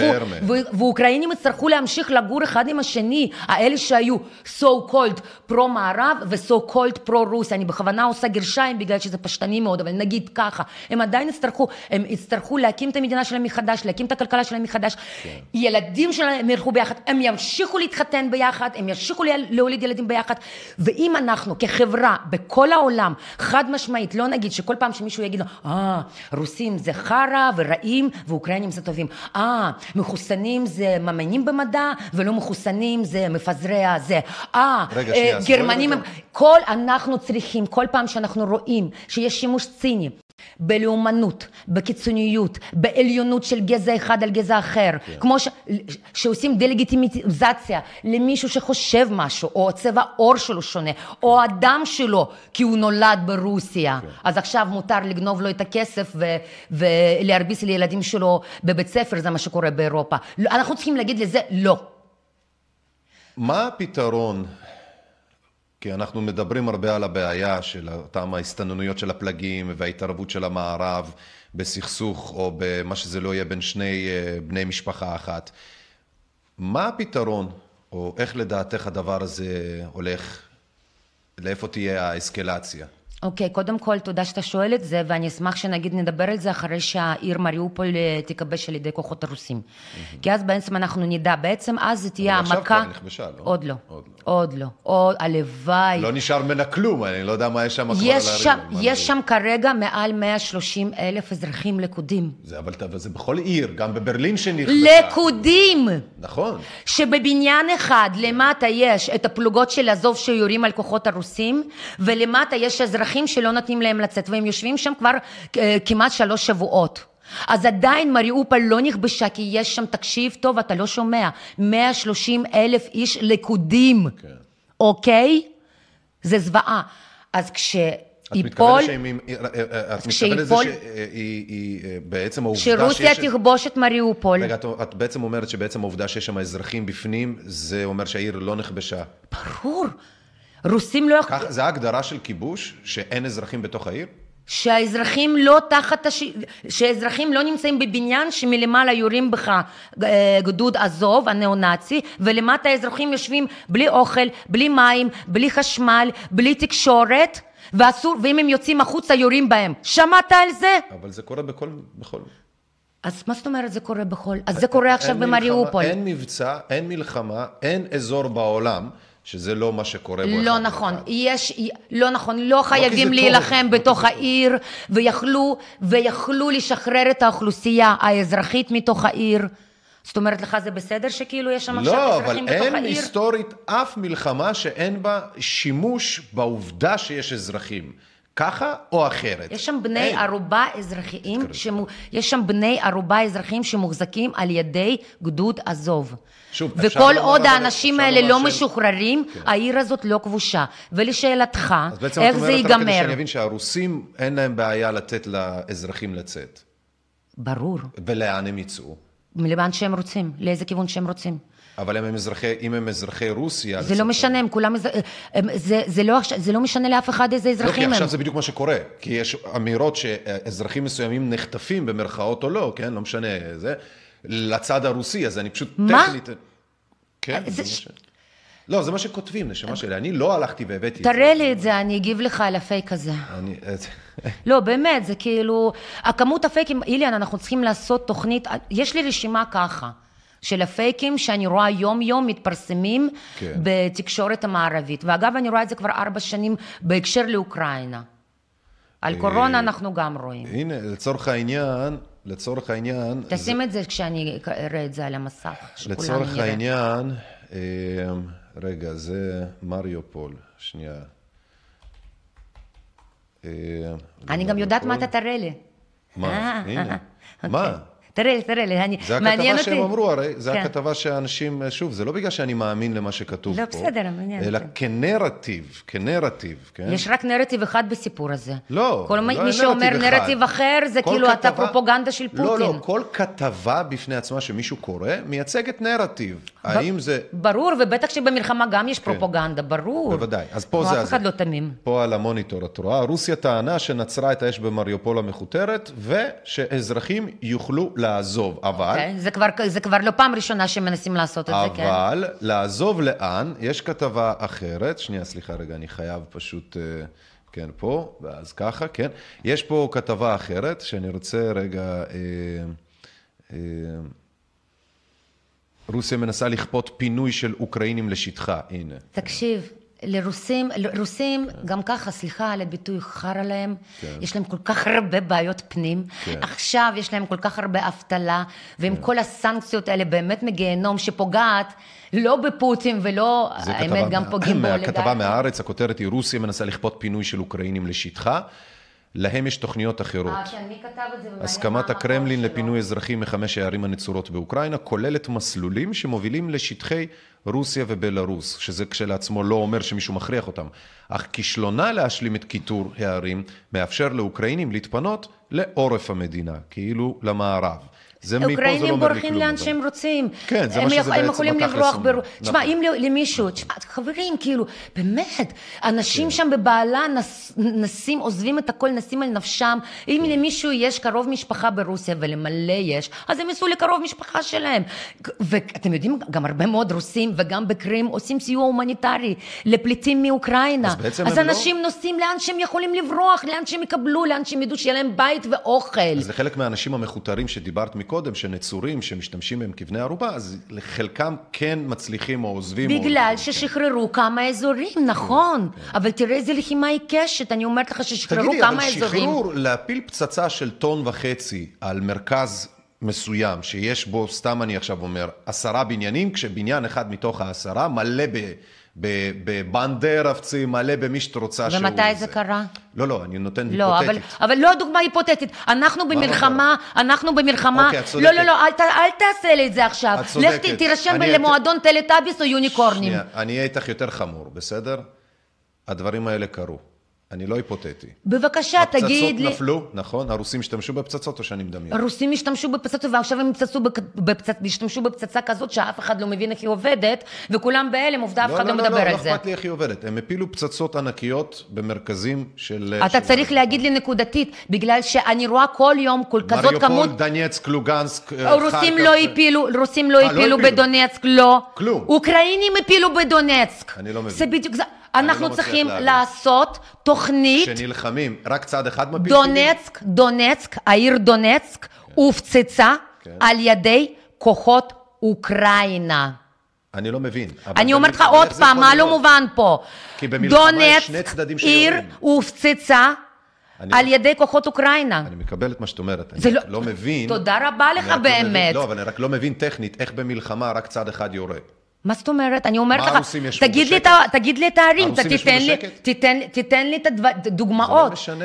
תיתן לי דוגמאות. זה לא משנה, כי אין עיר שלא הפגיזו בצד המזרחי. רוסים הפציצו, ועוד איך הפציצו. אוקיי. והפציצו איפה שהיה, איפה שהיו, ה... דרך אגב, איפה שהיו גם המחסנים עם הנשק, רוסים הפציצו מאיפה שירו עליהם, כן. בוודאי, כן? בוודאי. איפה ש... נכון, זאת מלחמה. או, נכון, אני מנסה רגע להבין. ולכן לשים אוקיי. את הדברים ולראות על הכוחות בבניין שלמטה יושבים לך כרגע אלף אזרחים, כן. זה פשע מלחמה, וזה מה שגדודי עזוב שנעשה עושים. משני הצדדים. אתם רוצים לראות. תשחררו את האזרחים. תשבו, תשבו בכל הבניין הזה, תשימו בכל קומה, בניין של 15 קומות, תשימו בכל קומה, ארטילריה, לא ת- את באמת בטוחה שיש מלחמה שאי אפשר, שאפשר שלא לערב את האזרחים? שהאזרחים לא יהיו מעורבים? אני חושבת שיש מלחמה שרוצים לערב את האזרחים ועושים הכל בשביל לא לערב את האזרחים. אבל אין דבר ואזרחים תמיד ייפגעו. לא, יש כוונה, תשמע, ישראל הורגת תשמע, אזרחים. רוסיה, הערבים הורגים אזרחים. אין מדינה בעולם שלא משנה באיזו מלחמה לא הרגה אזרחים.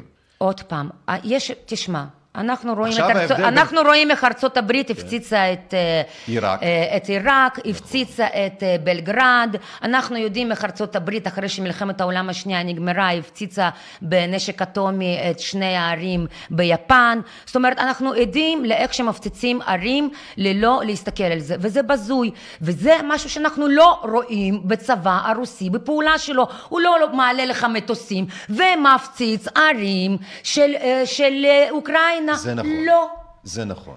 לא, הם הולכים והם מסכנים חיים של חיילים אזרחיים בשביל לאט לאט ולהתקדם, בשביל שכמה שפחות אזרחים שלצערי הרב כרגע בני ערובה. במריאופול ברור. יוכלו להשתחרר ברור. והם מתים.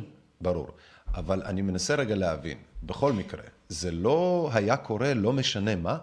לא ב... שהאזרחים היו מתים וקורבנות ו- וכאלה. עוד פעם, יש בכל מלחמה נו. קורבנות של או. אדם. או. נו, ומה... איפה אוקיי. החלק שבו זה הופך, את אומרת, מ... אה, אז אני מספרת לך מה? החלק, אז אני מספרת לך מה החלק. קודם כל, כשאתה במלחמה, יהיה לך casualties של אזרחים, ברור. נכון. כאילו, אנחנו לא אלוהים, אף אחד לא אלוהים, אנחנו לא יכולים לבוא ופו, לעשות קסם, ופתאום הכל כאילו משתנה לנו. אוקיי. לא, אנחנו במציאות כזאת מורכבת, מלוכלכת. אז על מי אנחנו מגנים בזה שאנחנו הורגים את האנשים שלשמם אנחנו יוצאים כדי להגן עליהם מלכתחילה? אבל עוד פעם, אתה יודע מה? מהאוקראיני אתה- ומהרוסי, אתה- משני הצדדים. רגע, אתה רוצה איתי דיון פילוסופי? לא, לא פילוסופי. לא, איך כי- אתה מנסה, איך, איך אתה עוזר לאזרחים, בין אם מפה או בין אם מפה, תוך כדי שאתה fucking הורג אותם? קודם כל אני אגיד לך משהו. כן. כשהמבצע הזה ייגמר, כשהמבצע הזה, מלחמה הזה, המלחמה הזאת תיגמר, אז אה, תיפסק גם מלחמת אזרחים ב, ב, באוקראינה. זאת אומרת, החבל דונסק ולוגנסק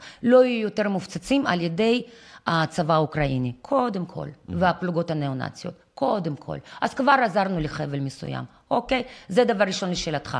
דבר שני, שאלת איך אנחנו יכולים למנוע. אנחנו יכולים למנוע בהתכוונות, או שאתה כמו ארצות הברית, מרים מטוסים ויורה כמו שהם עשו בלוב, בעיראק, בבלגרד, כאילו מחרבים, פשוט כי לא אכפת להם. באפגניסטן תראה איך הם, אה, מה הם עשו כשהם התפנו. ברור. וואי, כמה אנשים מקללים אותם עכשיו.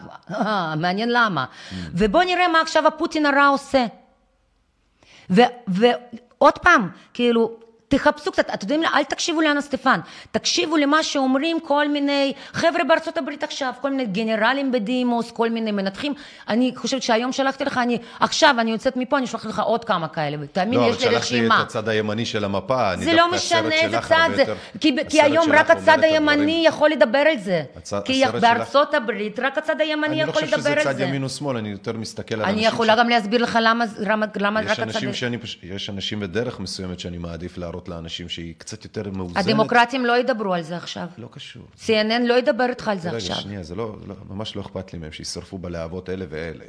אני מתכוון לזה שכשיש מישהו שאני יושב מולו, שהוא פיזית היה בשטח, זה מה שאני רוצה. אחלה. הטאקר, לא, אני מדברת מעניין לי את ה... שהניתוח של אנשי צבא, אנשי צבא שמבינים בלחימה, כן. שלא איליאן מרשק ואנה סטפן, שיכול, או, או כל מי שיושב פעם בספה ומקלט, או, הם יאכלו ככה, הם יאכלו ככה, או, פוטין רוצח, בסדר, אבל הוא- גם לגנרלים האלה יש כותרת, אינטרס. פה פוצץ, רגע, ילדים. תשכח, וגם לגנרלים רגע, האלה שנייה, יש אם אינטרס. אתה באמת, ואני כן התחלתי, ואני מקשיבה לאנליטיקה הזאת המשעממת מאוד, מכל מיני צדדים שכאילו מנתחים את ה...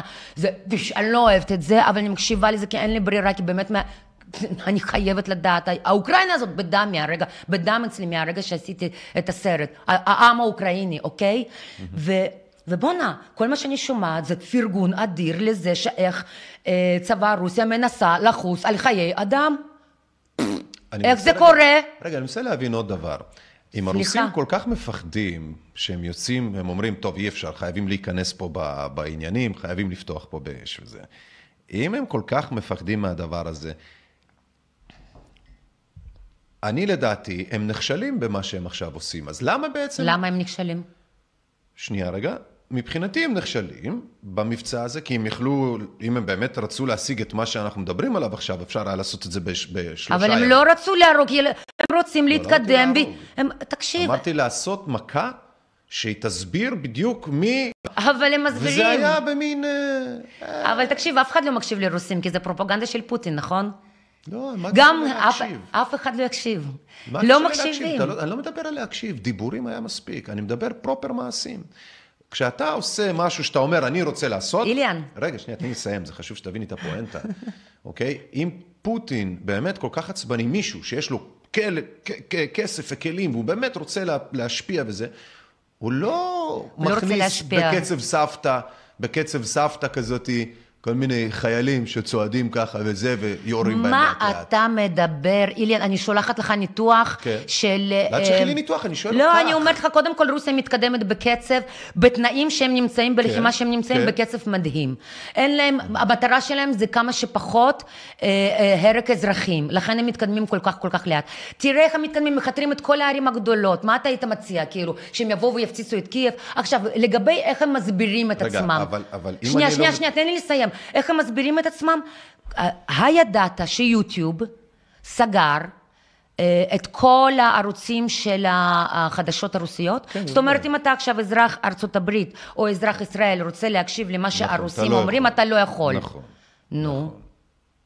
ולפני זה, כשאפשר היה להקשיב להם, אה, עשו להם כזאת דה-לגיטימציה, כן. שכל מישהו, ש... גם אני, כן? אני פתאום, בגיל אה, 39, גיליתי פה בארץ, אחרי שאני מצביעה פה מרץ, ועובדת פה בטלוויזיה החברתית השמאלנית, כאילו, ונחשבת לשמאלנית, כן. גיליתי שאני הזונה של פוטין, אחרי שהסרט יצא, אחרי שהסרט הזה נחשף.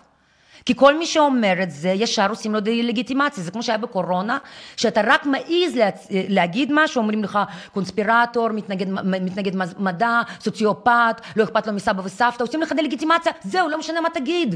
לא משנה, אנשים לא יקשיבו לך. אתה פרופגנדה של פוטין. זה... תקשיב, בפרופגנדה, אוקראינים ומערב הם אני יודע, יצירתיים אגב, את ומדהימים. הפכת להיות הכתובת, כשהנושא הוא הכתובת שלנו. אנחנו לא, אני אני, אני לא מאוד ש- ברחתי ל- לאישי, אני על המהות. אני שמחה מאוד שאני. יכולה לדובב את הנושא הזה ואת הקול הזה, באמת. כן. זה לא עושה לי כיף לדבר על זה, וזה לא עושה לי כיף לקבל את כל ההכפשות האלה. תשמע, אני אחרי שהסרט שלי עשה, חצי מהאנשים שעבדו איתי בתקשורת בעיתונות, החזיקו ממני בן אדם בעל מצפון, בעל ערכים, בעל אינטגריטי פנימי, כאילו בעל ערכים מאוד מאוד מאוד מובנים, מקצוענית, הפסיקו לדבר איתי.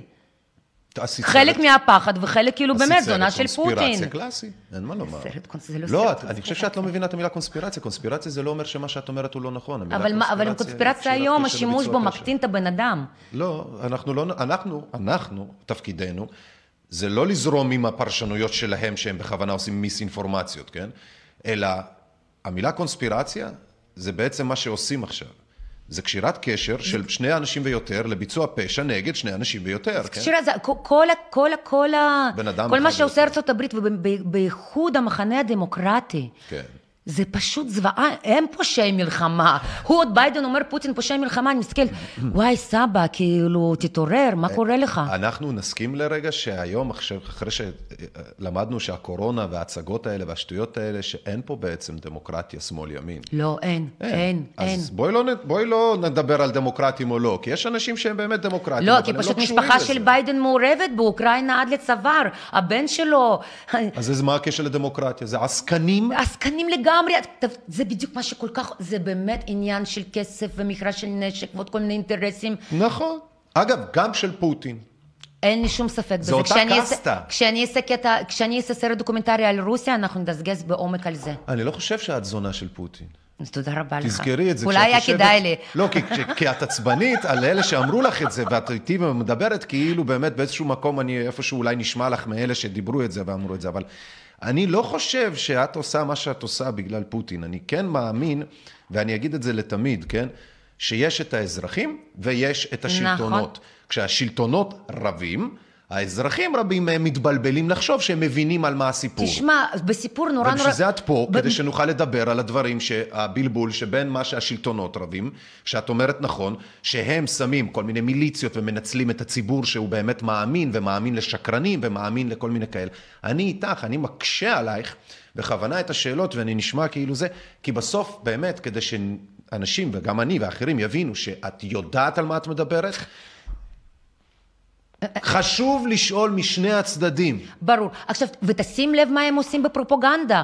עכשיו, יש לי, אתה יודע מה, קצת נעשה מצחיק טיפונת. כן. אני- אנחנו חייבים עוד רגע גם לסיים. אז בדיוק, כן. נסיים, נסיים במשהו, במשהו משהו מצחיק. אוקיי. אני לא זוכרת, איזשהו עיתונאי באוסטרליה, זה סיפור אמיתי אגב, אבל אני אף פעם לא זוכרת שמות. אם הייתי זוכרת שמות של כל הספרים שקראתי, הייתי אנציקלופדיה מהלכת. לא משנה. עכשיו, היה איזשהו עיתונאי אה, באוסטרליה מאוד מאוד ידוע, שנסע אה, אה, למזרח, כאילו, ל, אני חושבת שזה היה בפראג, שהיה שם כל ה... אתה יודע, נגד רוסים וכזה, אתה, היה שם מרד של סטודנטים. את לרא- מדברת למזרח של מה שהיה של הסובייטיזם, פעם, של ברלין. הסובייטים של כן. פעם, כן. ש... וראיין שם אחד הפרופסורים ואחד מי שהוביל שם את המחאה וזה, והם מדברים, יושבים, מדברים כמה שעות, ושיחה, והעיתונאי כזה, יואו, איזה רעיון, יש לי פצצות, כאילו, נגד הקומוניסטים וזה וזה. ואז כשהם נפרדים, הוא כתב את זה בספר הביוגרפיה שלו, ואז כשהם נפרדים, אותו פרופסור, הוא, הוא, הוא צוחק ואומר, אבל בכל זאת, יש לנו הרבה יותר מזל משלכם. אז עיתונאי כזה מסתכל עליו, כאילו, אומר לו, מה זאת אומרת? אני לא הבנתי, למה? אז הוא אומר, כי אנחנו, אנחנו מבינים שכל מה שאומרים לנו בטלוויזיה, ברדיו ובעיתון, זה שקר. כן. ואתם לא. כן, כן, כן. וזה בדיוק מה שקורה במערב, ולאנשים פה, נגיד בארץ, אני רואה אנשים מדברים איתי בהלם. אבל דווקא את אומרת פה משהו שדווקא, דווקא, דווקא בגלל מה שאת אומרת עכשיו, שאלתי את רוב השאלות. כי, כי פוטין, כשאני הקשבתי לדברים שלו, ואני מקשיב, אם הוא מדבר 50 דקות, אני יושב ומקשיב לו 50 דקות, ואני מסתכל על כל פלוץ נוט ועל אה אה שהוא עושה. הבן אדם, באמת עכשיו, אוקיי, עושה בול את אותו הדבר. נכון, אבל תשמע, הוא הבין מה, תשמע, הוא לא יכול להגיד לך, נאטו, הוא גם אומר את זה דרך אגב, התקדמות נאטו, לא משנה, אבל הוא עושה בדיוק את מה שנאט"ו עושים לעם אגיד שלהם. על הוא עושה פוטין, לעם שלו. אני אגיד משהו על פוטין, אני לא מבינה למה בשנת 2000 אה, אה, 2014, כשהשלטון הלא לגיטימי הזה, הנאצי, עלה לשלטון, כשהתחילו להפציץ את דונסק ולוגנסק, שדונסק ולוגנסק, בדיוק כמו קרים אגב, עשו משאל עם ואמרו, לא, אנחנו רוצים להיות עצמאים, אנחנו לא רוצים איתם, אנחנו מעדיפים להיות איתכם. הם נטשו. מי נטש את מי? רוסיה נטשה את הרפובליקות האלה. הם כן נתנו להם נשק, הם כן נתנו להם קצת הומניטרי, הם כן... אבל בעצם הוא נטש אותם. אני חושבת שפוטין עד הרגע האחרון חשב שהוא יוכל, שיהיה לו איזשהו הסכם עם מערב, שנאט"ו יפסיק להתקדם. אני חושבת שפוטין פשוט, מה שעשו ואולי לו... הוא עשה את זה בכוונה בשביל לייצר אסקלציה או איזשהו קזוס בלי, סיבה למלחמה. האסקלציה הייתה מההתחלה של הקונפליקט. לא, אבל אתה עושה הדרגתיות, אתה התחלת, הוא ניסה בלשים מישהו משלו בתוך השלטון האוקראיני, שיטה קלאסית, לא הצליח. ניסה, לא הצליח. ואז בעצם הייתה אסקלציה שהגיעה למלחמה של היום, דווקא נשמע לי מאוד הגיוני מה לא שהוא עשה. יודעת, אני מרגישה שזה סוג של בגידה באנשים. הפוך. ב-14 אלף איש שנהרגו את בדונבאס. צודקת, אבל זאת הייתה כמעט בגידה תקשיב. מכוונת כדי לייצר את ה... תקשיב, לראות את הבית קברות. את כדי לייצר סיבה, אתה צריך קורבנות. מבחינה משילותית, לא כי אני חושב שזה טוב, אבל כבר היו לו קורבנות, היו כל כך מי? הרבה קורבנות. איפה? באוקראינה, בתחילת הלח- מלחמת האזרחים. לא מספיק בשביל העולם להגיד, חברים, על זה העולם אני אח- יוצא. גם עכשיו לא מכיר בקורבנות האלה. נה, פיריסטני, 40 אה. מיליון איש יצאו דיספלייסיה, יצאו לגמרי מהמדינה לא, הם שלהם. לא מדברים על דונסק ולוגנסק. לא, שמונה שנים ככלל- העולם שתק. ככלל, אנשים לא לא היה יודעים. אנשים לא יודעים כי שאוקראינים חייב- מפציצים את כי אוקראינים שמונה כי שנים. אוקראינים כמו אוקראינים, כשמפציצים את דנייצק, ואני מכיר את זה מהמשפחה שהייתה פה אתמול בארוחת ערב, שחילצנו, שהם גם סיפרו את זה בעצמם, ירו עליהם במשך השמונה השנים האלה, ובמשך השמונה השנים האלה מיעוט קטן עזב את כל המקומות האלה למקומות אחרים בעולם. נכון. כדי למצוא לעצמם חיים, ככה גם הכרנו את חלקם שבאו לישראל כדי להציל את עצמם מההפצצות האלה אז. נכון. אבל הרוב קיבלו את זה כמציאות, כמו טפטוף של שדרות. בשדרות גם לא עוזבים. כי הם מקבלים, אם זה טפטוף, אם זה בהדרגתיות, וזה מקבלים, יש משהו מאוד חולני בזה, אבל זאת האמת. זה מין הרגל כזה, זאת אומרת, אני לא מצדיק. אני רק לא מבינה למה פוטין. חיכה, למה למה הוא חיכה שמונה שנים. זה הגיוני, טקטית, כי אתה רוצה ל- ל- ל- שהקורבנות שיהיה הר יפה, סליחה שאני מתבטא ככה, ולא איזה גופה אחת-שתיים שבשבילה... לא היה כאילו- גופה אחת, שתיים שם, תאמין לי. בסדר, את מבינה למה אני מתכוון, ברור שזה לא אחת-שתיים, אני ממעיט בכוונה לשם הפואנטה, אבל זה... מה שקורה עכשיו בדנייצק ולוגנסק, אוקיי, מה ספציפית, שקורה בכל אוקראינה, עכשיו זה כבר בכל אוקראינה. כל אוקראינה, אבל אני מתכוון לשנייה עד לפני שנכנסו ללחימה, היה כבר ברמה של אוקיי, עכשיו אני נכנס, עכשיו יש לגיטימציה, עכשיו תסתכלו, כי הנה ככה כן, וככה זה היה עוד פעם. טריגר, כי עוד פעם חידשו את ההפצצות, נכון, נכון. נכון. ואוקראינה אמרה, אנחנו נכנסים לנאטו. בסדר, לכן אני אומר, אני גם הסברתי בשידור קודם, שאתה לא יכול לצפות מאוקראינה, שהיא בעצם רוסיה, סובייטים, ופוטין אמר, ישב ואמר, חברים, אנחנו עד לפני שתי שניות היינו אותה מדינה. אתם נפרדתם, אנחנו מבינים את זה, זה בסדר. סבבה, אבל אתם לא יכולים לשים טילים אתם של לא נאטו לא, אצלכם אפילו- בשטח. אפילו לא זה, אפילו לא זה, זה אפילו לא הטילים של נאטו, כי זה אפילו קשקוש מהתחת, סליחה שאני לא מקבל. זה יותר גרוע מזה, וחבל שלא אומרים את מה שאני הולך להגיד. אמרתי את זה בשידור הקודם. כשכל הנשק שלך, הטילים שלך כברית המועצות לשעבר יושבים גם באוקראינה, נכון. ועכשיו שהיא נפרדת, כולל אטום, דרך זה אגב. כמו עובד בחברה מאוד גדולה, סודית, רצינית, בכיר מאוד, שעוזב את החברה בלי uh, הסכם סודיות ובלי הסכם חוס... אי תחרות, שאומר שאתה לא יכול לעבוד בחברה מתחרה ב-X זמן מהרגע כי- שאתה מתפטר, כי איליאן, אף אחד לא חשב שרוסים ואוקראינים יהיו במלחמה, לא זה משנה, ברור. הזוי. זה לא משנה, זה הסיבות למה שאנחנו כל עכשיו אומרים. אבל- הלאומנות הזאת, כל ההקצנה של לאומנות הזאת, זה מהונדס, רגע, זה רגע, מטומטם. נכון, אבל זה הסיבה, רגע, זה הסיבה ללמה בעצם פוטין, וזה הגיוני גם, אה, אה, יגיד, חברים, stop. וכי על זה, אם הוא לא יגיד stop, הם יכניסו את הכוחות של נאט"ו לתוך הבסיסים של מה שהם בעצם רוסיה, ברית המועצות, על הנשקים והמתודות והטולים והמשאבים והסודות והמודיעין, ואגב, חלק מהקווי קווי תקשורת שמגיעים לרוסיה. ומעבדות עם מעבדות. הנשק הביולוגי שמצאו עכשיו, שהם וגרעיני חלקם... והכל, וגרעין, הכל, כן. הכל, הכל. ברור. אגב, המעבדות האלה לא אוקראיניות, אני מתנצל לומר, זה חצי פייק ניוז. כי כמו שאמרנו, זה עוד מימי הסובייטים נמצא שם. כן, זה, זה נבנה, אתה יודע כמה דברים נבנו בימי הסובייטים, כל אוקראינה נבנתה. כל הרפובליקות, אתה יודע כמה סובייטים בנו ברפובליקות, כמה הם פיתחו? וכשברית לכן- המועצות התפרקה, האנשים קיבלו את הנכסים. רוסיה שילמה על החובות של כל הרפובליקות, וסבבה, ביי. אף אחד לא חשב שיהיו מלחמות כאלה. רוסיה לא שילמה, רוסיה ויתרה, זה שונה. רוסיה, ויתרה, רוסיה שילמה ויתרה. במקומם וסיימו לפני כמה שנים בלבד. פופום. לא, אני, לא, אני מנסה להבין רגע על מה אנחנו מדברים. כי אני על החובות של רפובליקות. למי היא שילמה? שילמה למי שהרפובליקות היו חייבים, שילמה במקומם. אבל לקחה על עצמה את הרפובליקות החובות שלהם. לסובייט, לסובייטים, לרוסיה. כן, אז כשרפובליקות התפרקו וקיבלו את העצמאות שלהם, קיבלו את כל הנכסים, את כל האינדוסטריאליזציה, הכל, אז ואת כל, אז. רוסיה לקחה גם את כל החובות שלהם ושילמה. במקומם. למי היא שילמה? למי, ש... למי שהרפובליקות היו חייבות, אין לא, ספור. הם לקחו על עצמם, הם לא שילמו על הם שילמו, הם שילמו. רוסיה אבל שילמה. שילמו? למי? למי שהיו חייבים, הרפובליקות, למי אבל שהיו חייבים. הרפובליקות הן חייבות לרוסים. לא, לתוך ה- לא, לרוסיה לא. לא, לא, לא. לא הבנתי. כשאתה משלם מיסים, אני יכולה, אתה יודע, מיסים- אתה שנייה, שנייה, שנייה. כשאני משלם מיסים, לא משנה שישראל שייכת אף אחד לא. שילם לרוסיה. לא, עוד פעם, שנייה, רגע, שנייה, חכי רגע. אם אני חלק ממדינת ישראל, אני צריך לשלם מיסים, אני לא משלם אותה לארצות הברית, גם אם ישראל קשורה איכשהו לארצות הברית, אני משלם אותה לממשלת ישראל. זה לא על זה אנחנו מדברים, לא את זה אמרתי לך, לא הבנת אותי. לכן שאלתי על כן, הסמנטיקה. כן, כנראה שלא הבנת אותי. לא משנה, בכל לא מקרה, משנה, בדיוק הבנו מה את שאני הפואנטה, אומרת, שאף כן. אחד כשברית המועצות התפרקה, לא היה יכול לדמיין שיתחילו להופיע בשטח ברית המועצות הז"ל כל מיני סכסוכים לאומניים. וזה בעצם שיטה של אמריקאים. אני חושב ש- פה לעשות את הקונפליקט פוטין, הזה הוא לאומני, אמר? פה הוא אמר לעשות את שסטלין הקונפליקט הלאומני. ב-1922, הוא אמר שסטלין ב-1922 חטא על הרעיון המקורי של לנין, איליץ' לנין, כן? על הסובייטיזם. ולכן הוא אומר, אני הולך ליישר את מה שסטלין עשה עקום. והוא מבחינתו, כמו שהבנת, סטלין, אה, הוא אומר שסטלין שחרר את המדינות בלי לקחת אה, אחריות עליהם, ועכשיו הוא לוקח אחריות על המדינות מבחינתו. מתי הוא אמר את זה? אני אשמח לשמוע. 21 לפברואר. בסדר. בנאום שלו לאומה ב-21 לפברואר, כמה ימים. אני יכולה. להגיב אחרי מה שאני כאילו לא, קוראת, או בוודאי, שמעתי, או בוודאי, אין ספק, ראיתי, אין אני לא מגיבה אין ספק. על שום דבר כזה. אין ספק, כן. לא, אין, אין בעיה, אבל רק כדי שכאילו יהיה ברור שבסוף הדיבור של, של פוטין הוא יותר דיבור שהוא... הוא בא לייצר פה איזושהי רוסיה גדולה. לא, דיבור מאשר- של פוטין מאוד קוהרנטי, והוא אותו דבר כבר במשך שמונה שנים. כן. והוא אומר עכשיו דבר מאוד מאוד פשוט. כן. הוא אומר דבר פשוט, אנחנו צריכים את אוקראינה ניטרלית, נקודה. וזה אומר שאוקראינה לא יכולה שיהיה לה צבא שלה, כי ברגע שיש לה צבא שלה, הנה תסתכלו מה קורה, וזה אומר שלא יכולים להיות נאצים ולאומנים אצלה בממשלה ובצבא. יש איזשהו אה, מישהו מפורסם, שכחתי, ברח לי השם שלו, אה, אה, בחור רוסי. אגב, אלכס. אף אחד לא יודע איך הוא יעשה את זה.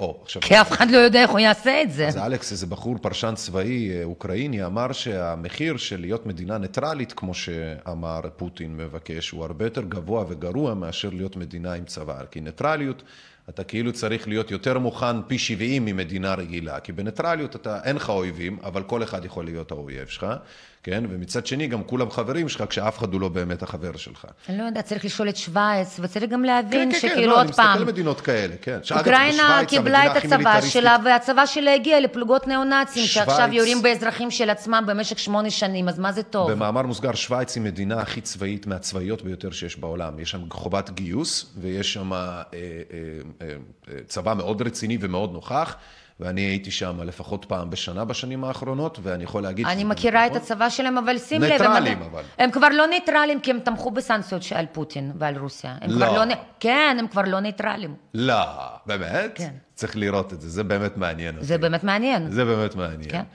אנישקה, את יודעת מה אני הייתי רוצה? שאנחנו לא נסכם. אנחנו כן ניתן את הסיכום של הספציפית של השידור, כי, צריך, כי זה מה שצריך לעשות, סגיר, אין מה לעשות, זה חלק מהעבודה. מי כמוך יודע, יותר טוב ממני אפילו, זה בטוח. אנחנו נעשה את הסגיר, אבל אני כן רוצה שאנחנו נשמור את הכותרת, את הטייטל של השידור הזה, שטח האפור, עם אנה סטפן, כדי שלתוכנית הבאה, שהייתי רוצה שברשותך תבואי ונמשיך, בין אם בנושא הזה או בין אם בנושאים מקבילים, שבעצם זה הכותרת שלהם, השטח האפור, מה שאנחנו יכולים להבין ולראות באמת הדברים שמתרחשים שם באמצע שלא מדברים עליהם, ולכעוס ולהתעצבן ו- ועם דם לוהט כמו שצריך, כי רק ככה הדברים עוברים טוב. מה את אומרת? אני אוהבת את זה בגלל שהשטח האפור זה עושה לי אסוציאציה לאפיפיור האפור, וזה אנשים בדרך כלל קולים כאלה, ואני כאילו קולית, אז אולי זה ישפיע עליי.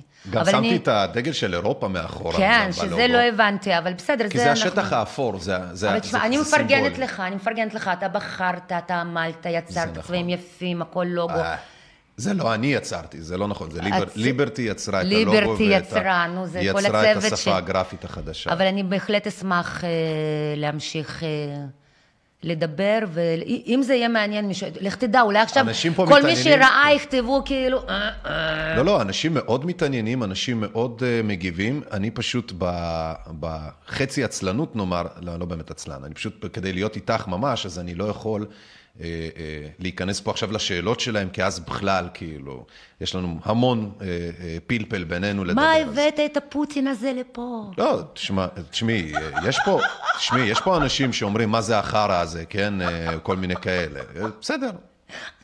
אה, בסדר. את יודעת, עוד פעם, דעות לכאן ולכאן, אה, דעות כמו חרא יש לכולם.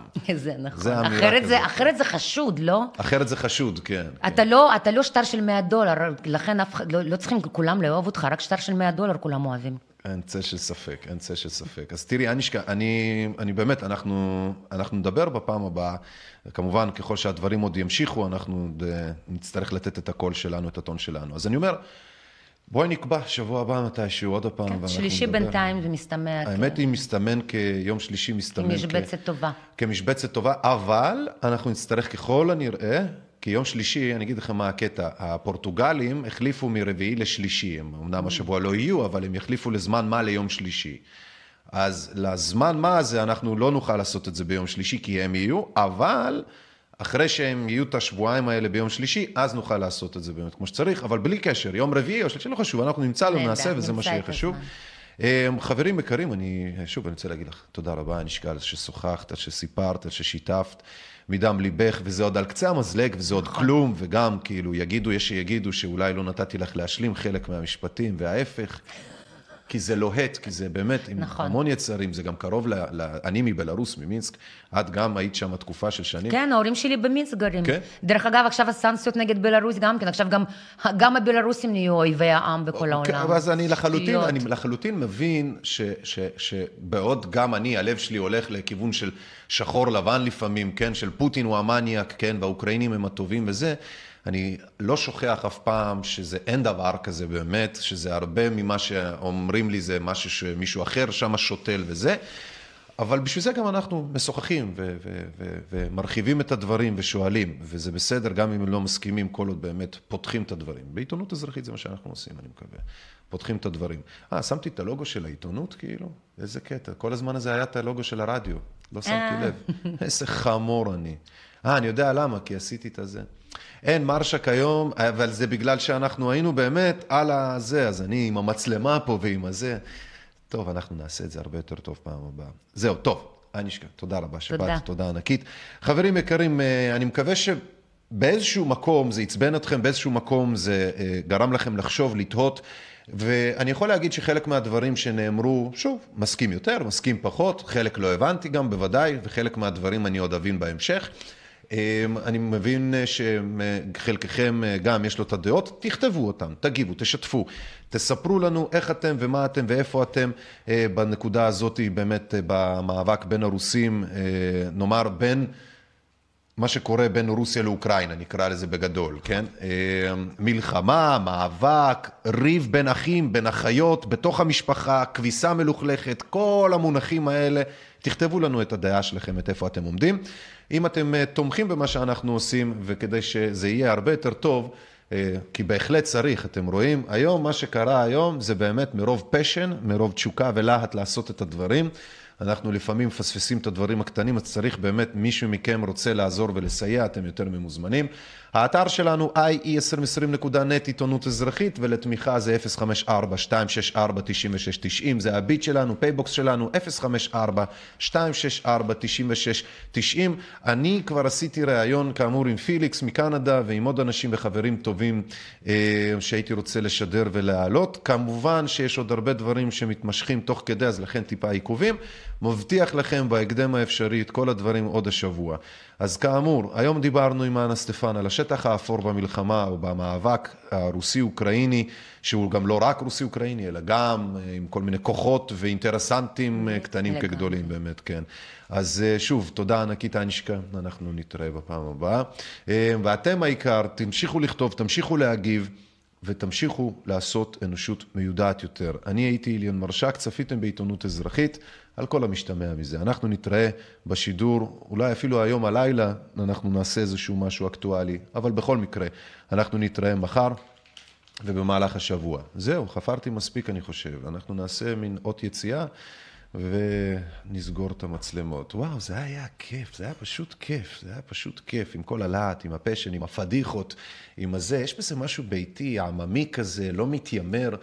יש בזה, אבל זה לא אומר שצריך להמשיך עם הפדיחות האלה. מרשק הוא צ'צי!